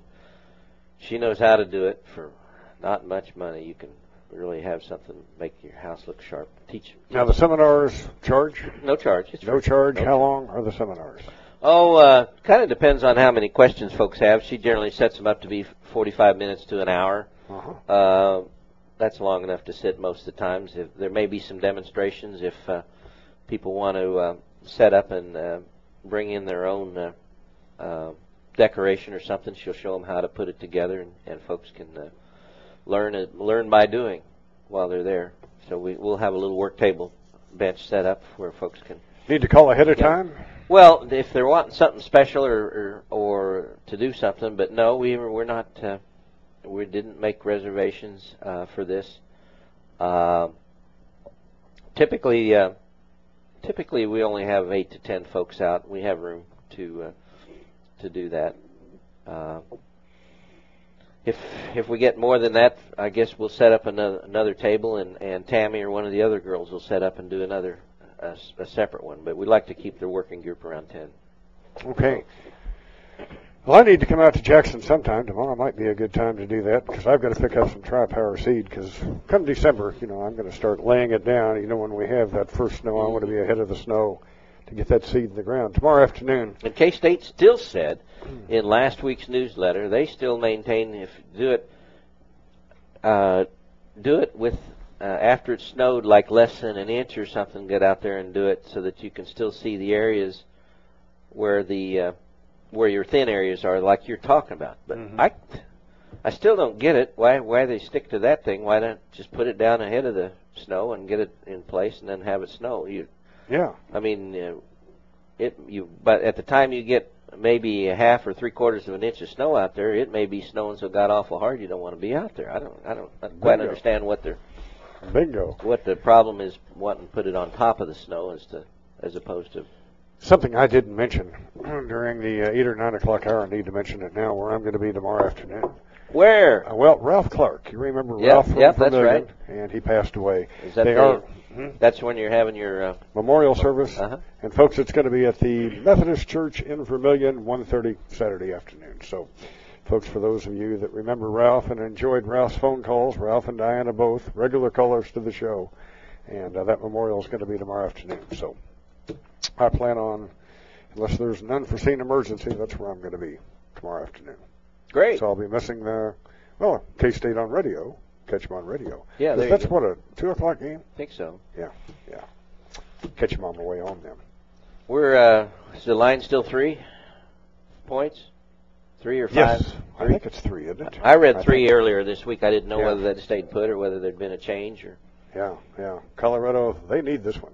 I mean, this is the difference between a major and a minor bowl. This is the difference between San Diego and. Shreveport. Right. Yeah. Exactly. Right. Yeah, what did I say? KU? Mm-mm, you didn't say. You said Colorado. Yeah, K State needs this one. K State needs this. Yeah. Because it could be Shreveport if they lose to Colorado. It could be Mm-hmm. San Diego if they beat Colorado. So the choice of going to Shreveport, San Diego, Shreveport, San Diego, take San Diego. Yes. Well, there is that ocean there. Mm-hmm. Mm-hmm. Um, Shreveport's not a bad little town anymore since they've fixed it up and got the gaming down there on the river and all that Yeah, I just remember and we didn't go, but I know the first bowl game. oh, the weather Snyder was miserable. Oh, Oh, awful. Were you there? No, I, I heard- thinking, God, I wasn't. I mean, we we Our thought next door about neighbors went, and they said that they've never been so cold in their life. right. We thought about it the day before and uh, said, ah, this weather forecast doesn't look all that good. You know, we were just going to drive down. Uh huh. It was a long drive, 12, 14 hours or something like that. It's about that Yeah. long if you fly in because you have to go to Dallas first. You Yeah. have to go to Kansas City first, then to Dallas, Then then to Dallas, Shreveport. Yeah. So it's all day one way or the other Yeah. to get to Shreveport. San Diego, of course, when you land, it's pretty and nice. And you fly in, ah, see the ocean as you're dropping down in, and it's just gorgeous. San Diego, I've got a friend that uh, was an air controller, retired now, but he said that was one of the three airports he just hated to fly into as a passenger. As a passenger, Yes, because you know San Diego, you're coming right in over downtown San Diego, and that airport's built up. It basically butts up against downtown San Diego. Mm-hmm. There's not a lot of margin for error coming, you know, mm-hmm. over downtown San Diego where you've got the skyscrapers. Mhm. Then you've got to make that dip, mm-hmm. a steep dive to get to the runway. Mhm. I mean, the airport's ideally located. You know, I For mean, town, yeah. For downtown San Diego, yeah. But as far as flying in and out of there, you got steep. you've got to be a skilled. kind of like Reno. Seemed like to me when I flew in, flew into Reno, you had the same deal. Yeah. Kind of set between some mountains, and you just Yeah. have to dive in, and, and uh, to a lesser extent Phoenix, but uh, uh, Reno was the one that uh, uh, concerned me. I can't remember if I've ever flown into San Diego. Yeah. Actually, I have, and it's yeah. You're taking a deep dive. Used to be like the old Kansas City Municipal Airport. Mm-hmm. Oh It used yeah, to be right, there next to in the, river and uh, that bluff. Yeah, Yeah, and then Kansas City, uh, downtown KC, right at the end of the runway. Mhm. Really. right, Yeah. really, an I seventy. Yeah. right there. It's uh, Yep. It's time for another break. Then when we come back, We really uh, better talk about their stuff. Yes, indeed. Um, We'll get into the specials. There's lots of them this weekend. And again, this is uh, the Christmas, annual Christmas open house at Jackson's Greenhouse and Garden Center. Free coffee, punch, chili, the whole nine yards. Yep. And uh, lots of bargains. We'll talk about that when we return. Stay tuned. Jackson's Greenhouse, your plant shopping center. Let Jackson put a big smile on your home. Landscape planning and design, we listen and we take the time. We're professionals and we're out to make it known. We're your plant shopping center all the way. Jackson's Greenhouse has what you need today. Residential or commercial, we're at your service. Landscape to lawn supplies that you like best. From roses, flowers, shrubs, and trees to everything your garden needs. Jackson says just come in, be our guest. Jackson's Greenhouse, your lawn and garden place. We're your plant shopping center all the way. At Jackson's Greenhouse, We're out to make your day.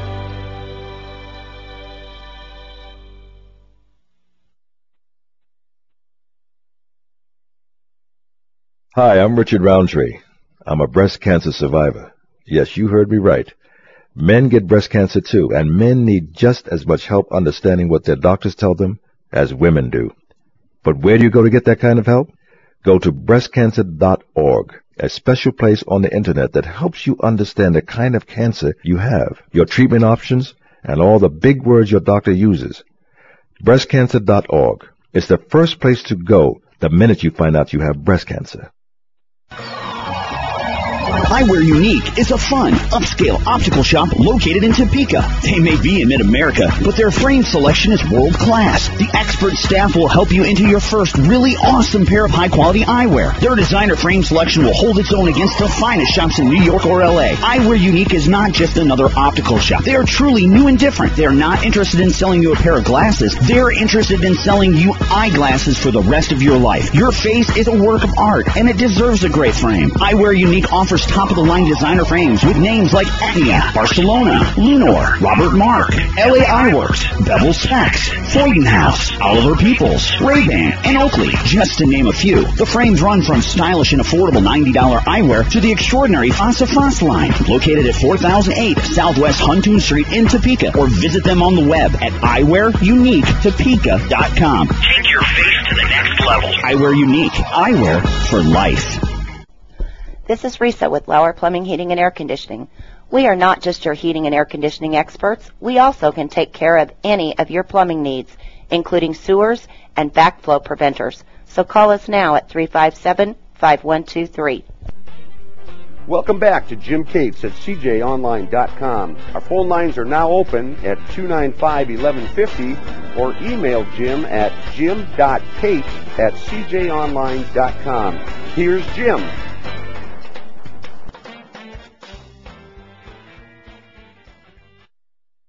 Okay, we back. are back. I Lots you. Did I tell you at the last home game, I uh, did run into Jon Wefald at the game. He's uh, he sits over there near my seats. Did I tell you that? No. Had, had good things to say and uh, about the game, and uh, just kind of uh, thanked me for my service again, and as a legislator, and really class guy. But his his seats are not great. Mine are better. Yeah. He, he's at the club level, but uh, he's clear down on the north end. You know, he was a regular sort of guy. I remember He is. years ago when boxing came to Topeka out at Remington's, if you remember Yeah, Remington's sure. out of town. yeah, that's when uh, I couldn't believe they went out of business. I thought that was a great business model and I did business too. I did too. T- initially it was. Uh-huh. But that's when you had Damon Reed, Andy Samples fighting. Mhm. Well, Jon Wefald. I mean, basically, this was kind of a white collar business crowd Mm-hmm. that really became the fight fans in Topeka. Fun place to go. Uh-huh. And Jon Wefald, you know, being a university president, you just didn't picture Jon Wefald going to Remington's to watch a boxing match. No. Well, Dan Likens and Jon Wefald were good friends. Uh-huh. And I don't remember a match, and there was a half a dozen uh, at Remington's over that two-year period. Right. Jon Wefald missed. I mean, he was a darned. huge boxing fan. I didn't know that Yeah, about him. yeah, Huh. yeah, yeah, just a regular guy. I mean, just yeah, yeah. I uh, sp- spent uh, time with uh, Damon Reed uh, last evening or la- yesterday afternoon.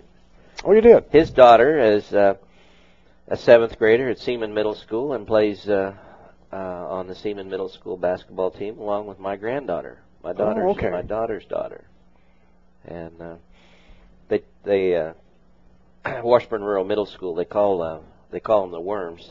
Yeah? Seaman does. uh, just for the acronym. But anyway, uh, they uh, Seaman girls took them to uh, overtime and then lost in overtime. Hmm. And uh, so it was a fun game. And Damon and I talked about what he's up to, and he's still doing. Is he going to fight again? No, he's not going to fight anymore. He said. That's Uh, it. Yeah. But he's he's got some promotions, and he's he's got that boxing club in the behind Maximus, uh, uh, North Topeka Maximus. He's got 3,000 square feet. and He's got 25 or 26. He said uh, young boxers that he's he's uh, coaching, and he's got Wow. uh, fi- Danger Fire uh, boxing, and he's got he's in his club is in Golden Gloves. So that's what he's doing. Yeah, good guy. Yeah. Damon's just uh, he's a class act. And, uh, Mhm. yeah, Just kind of fun. Great Uh, fighter. mhm. Yeah, He and his club reads. I haven't been up there. Uh, the old McBee's Mhm. at 46th and uh, Highway 75 Highway, 75, yeah. Hunters Ridge. Yeah. Yep. Uh, he doesn't do much about that, but uh, We've we- got about nine minutes to go. and You've got lots of specials at Jackson's Greenhouse and Garden Center this weekend. What are they? Well, we have. Uh, of course, we talked about the chili, the open house. Oh, by the way, real Yes. quick, an email from Terrence. Oh, Terrence. This is a good one. All right. Terrence has a point. Dave, you do not have to go to Kansas City. You can fly out of Manhattan. We have air service to Dallas and Chicago and free parking. Plus, we are closer. And That's keeping your money in Kansas. That's Ah, true. Yes, indeed. Great point. True, except the cost of the flights is a little bit different. Well, you know, we talked about that Monday when we had the air traffic, uh, or the director of the Manhattan Regional Airport on.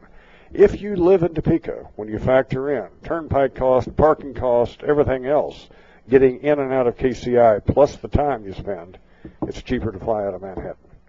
But I'm going to Hawaii, you see, and somebody takes me. Well, yeah. But I mean, if you're But going to I- Dallas, if you're flying to Dallas, Okay. Well, if if Well- I can if I can get my uh, tickets next year uh, from Manhattan down to Dallas on on my frequent flyer miles, I'll do that. yes, indeed, yes, indeed. There you go. Save, you some time and not going to cost you any more. Specials this weekend. Well, Lots of them. yeah, we have lots of them. We talk about uh, the uh, early bird poinsettias. Our poinsettias are colored up and beautiful. Buy one, get the second one half price. That includes regular eleven ninety nine, is all. Plus, then the second one is six bucks. So you get two florist quality poinsettias for seventeen ninety nine. You just can't beat it, and they're homegrown. We've got lots of pansies. If you wanted to, if you had a pot that looks crappy and, and you got uh, people coming over for Thanksgiving, plant it up with pansies. We've got gorgeous pansies. You just you, the color just knocks you out in the fall because they're so bright. Buy one get one free on the pansy six packs. Of course, we talked about the trees, 33% off, or if you buy Mhm. three or more, 50% off. The blue spruce, we've still got uh, about a dozen of those 59.99 spruces, just gorgeous from Oregon. We've got uh, fruit trees, probably two or three hundred out front, uh, 25% off, or two or more is 33% off. Dutch bulbs, you buy $20 off, you t- uh, $20 or more, you take five bucks off. So uh, we've got uh, statuary on sale, 33% off um, right now. We've we've got another shipment coming in the end of the week or end of next week, and we need to move some out. It's a really great time to pick up a piece of statuary or uh, put it on layaway or do something. Cactus. There's a special table of cactus and succulents. Buy one get one free. I got a we we grew these cactus and got in oh several thousand that we planted up and I've got too many. So they're buy one get one free, four ninety nine. You get two for four ninety nine. We hardly ever put cactus on sale. So Okay. anyway, then the one thing uh, leaving yesterday from North Carolina were our our Fraser fir Christmas trees. We'll have about 200 trees come in and to unload sometime this weekend. Not sure exactly what's how that's going to work out. Like I said, we were unloading a couple hundred ball and burlap trees this morning. Or they were. I had to be here, but uh, so we've got all kinds of stuff going on. What we really need, really need, is customers, and uh, so uh, take a look at what we have to offer for Christmas. The gifts. Uh, you know, we're easy in, easy out. You talk about how easy the airports are. It doesn't get much easier than Jackson's. You can park usually within 50 to 60, 50 to 100 feet of the front door and be in the greenhouse and, and looking uh, right from your car. Christmas tree sales, do you anticipate they're going to be as strong this year? Are we seeing a trend on live trees, natural trees, as opposed to the artificials? I know I we talked so. about this last year briefly, but anything changed since last year as far as trending in one direction or the other? Not that I can tell. I don't know uh, what the trend's going to be. It uh, the prices certainly haven't gone up. The quality of the uh, trees is is much improved in the past. Uh, oh, I don't know, ten or fifteen years. Uh, these particular Fraser firs are are so fresh that you don't have to worry about being dry and dropping needles or any of that kind of stuff. Um, you know, we didn't participate in live Christmas tree sales for so many years because the Optimist Club did it, and I was a Mhm. member. And but um, the Optimists don't handle the Fraser firs, uh, and with Hefner's gone, uh, the best Fraser firs um, now come to our place instead of, of there. That that was kind of a uh, a decision we made to fill that particular void. Hefner's always had the nicest Fraser firs, the Cartner family out of North Carolina. Uh, just great people, and it's a it's not a large tree farm, and they focus on quality at, at reasonable prices. So you just can't believe the nice trees. Our trees are nicer than Westlake's for less money, basically. If you're talking Fraser firs, I was over looking at theirs the other day. Uh, they've already got theirs in.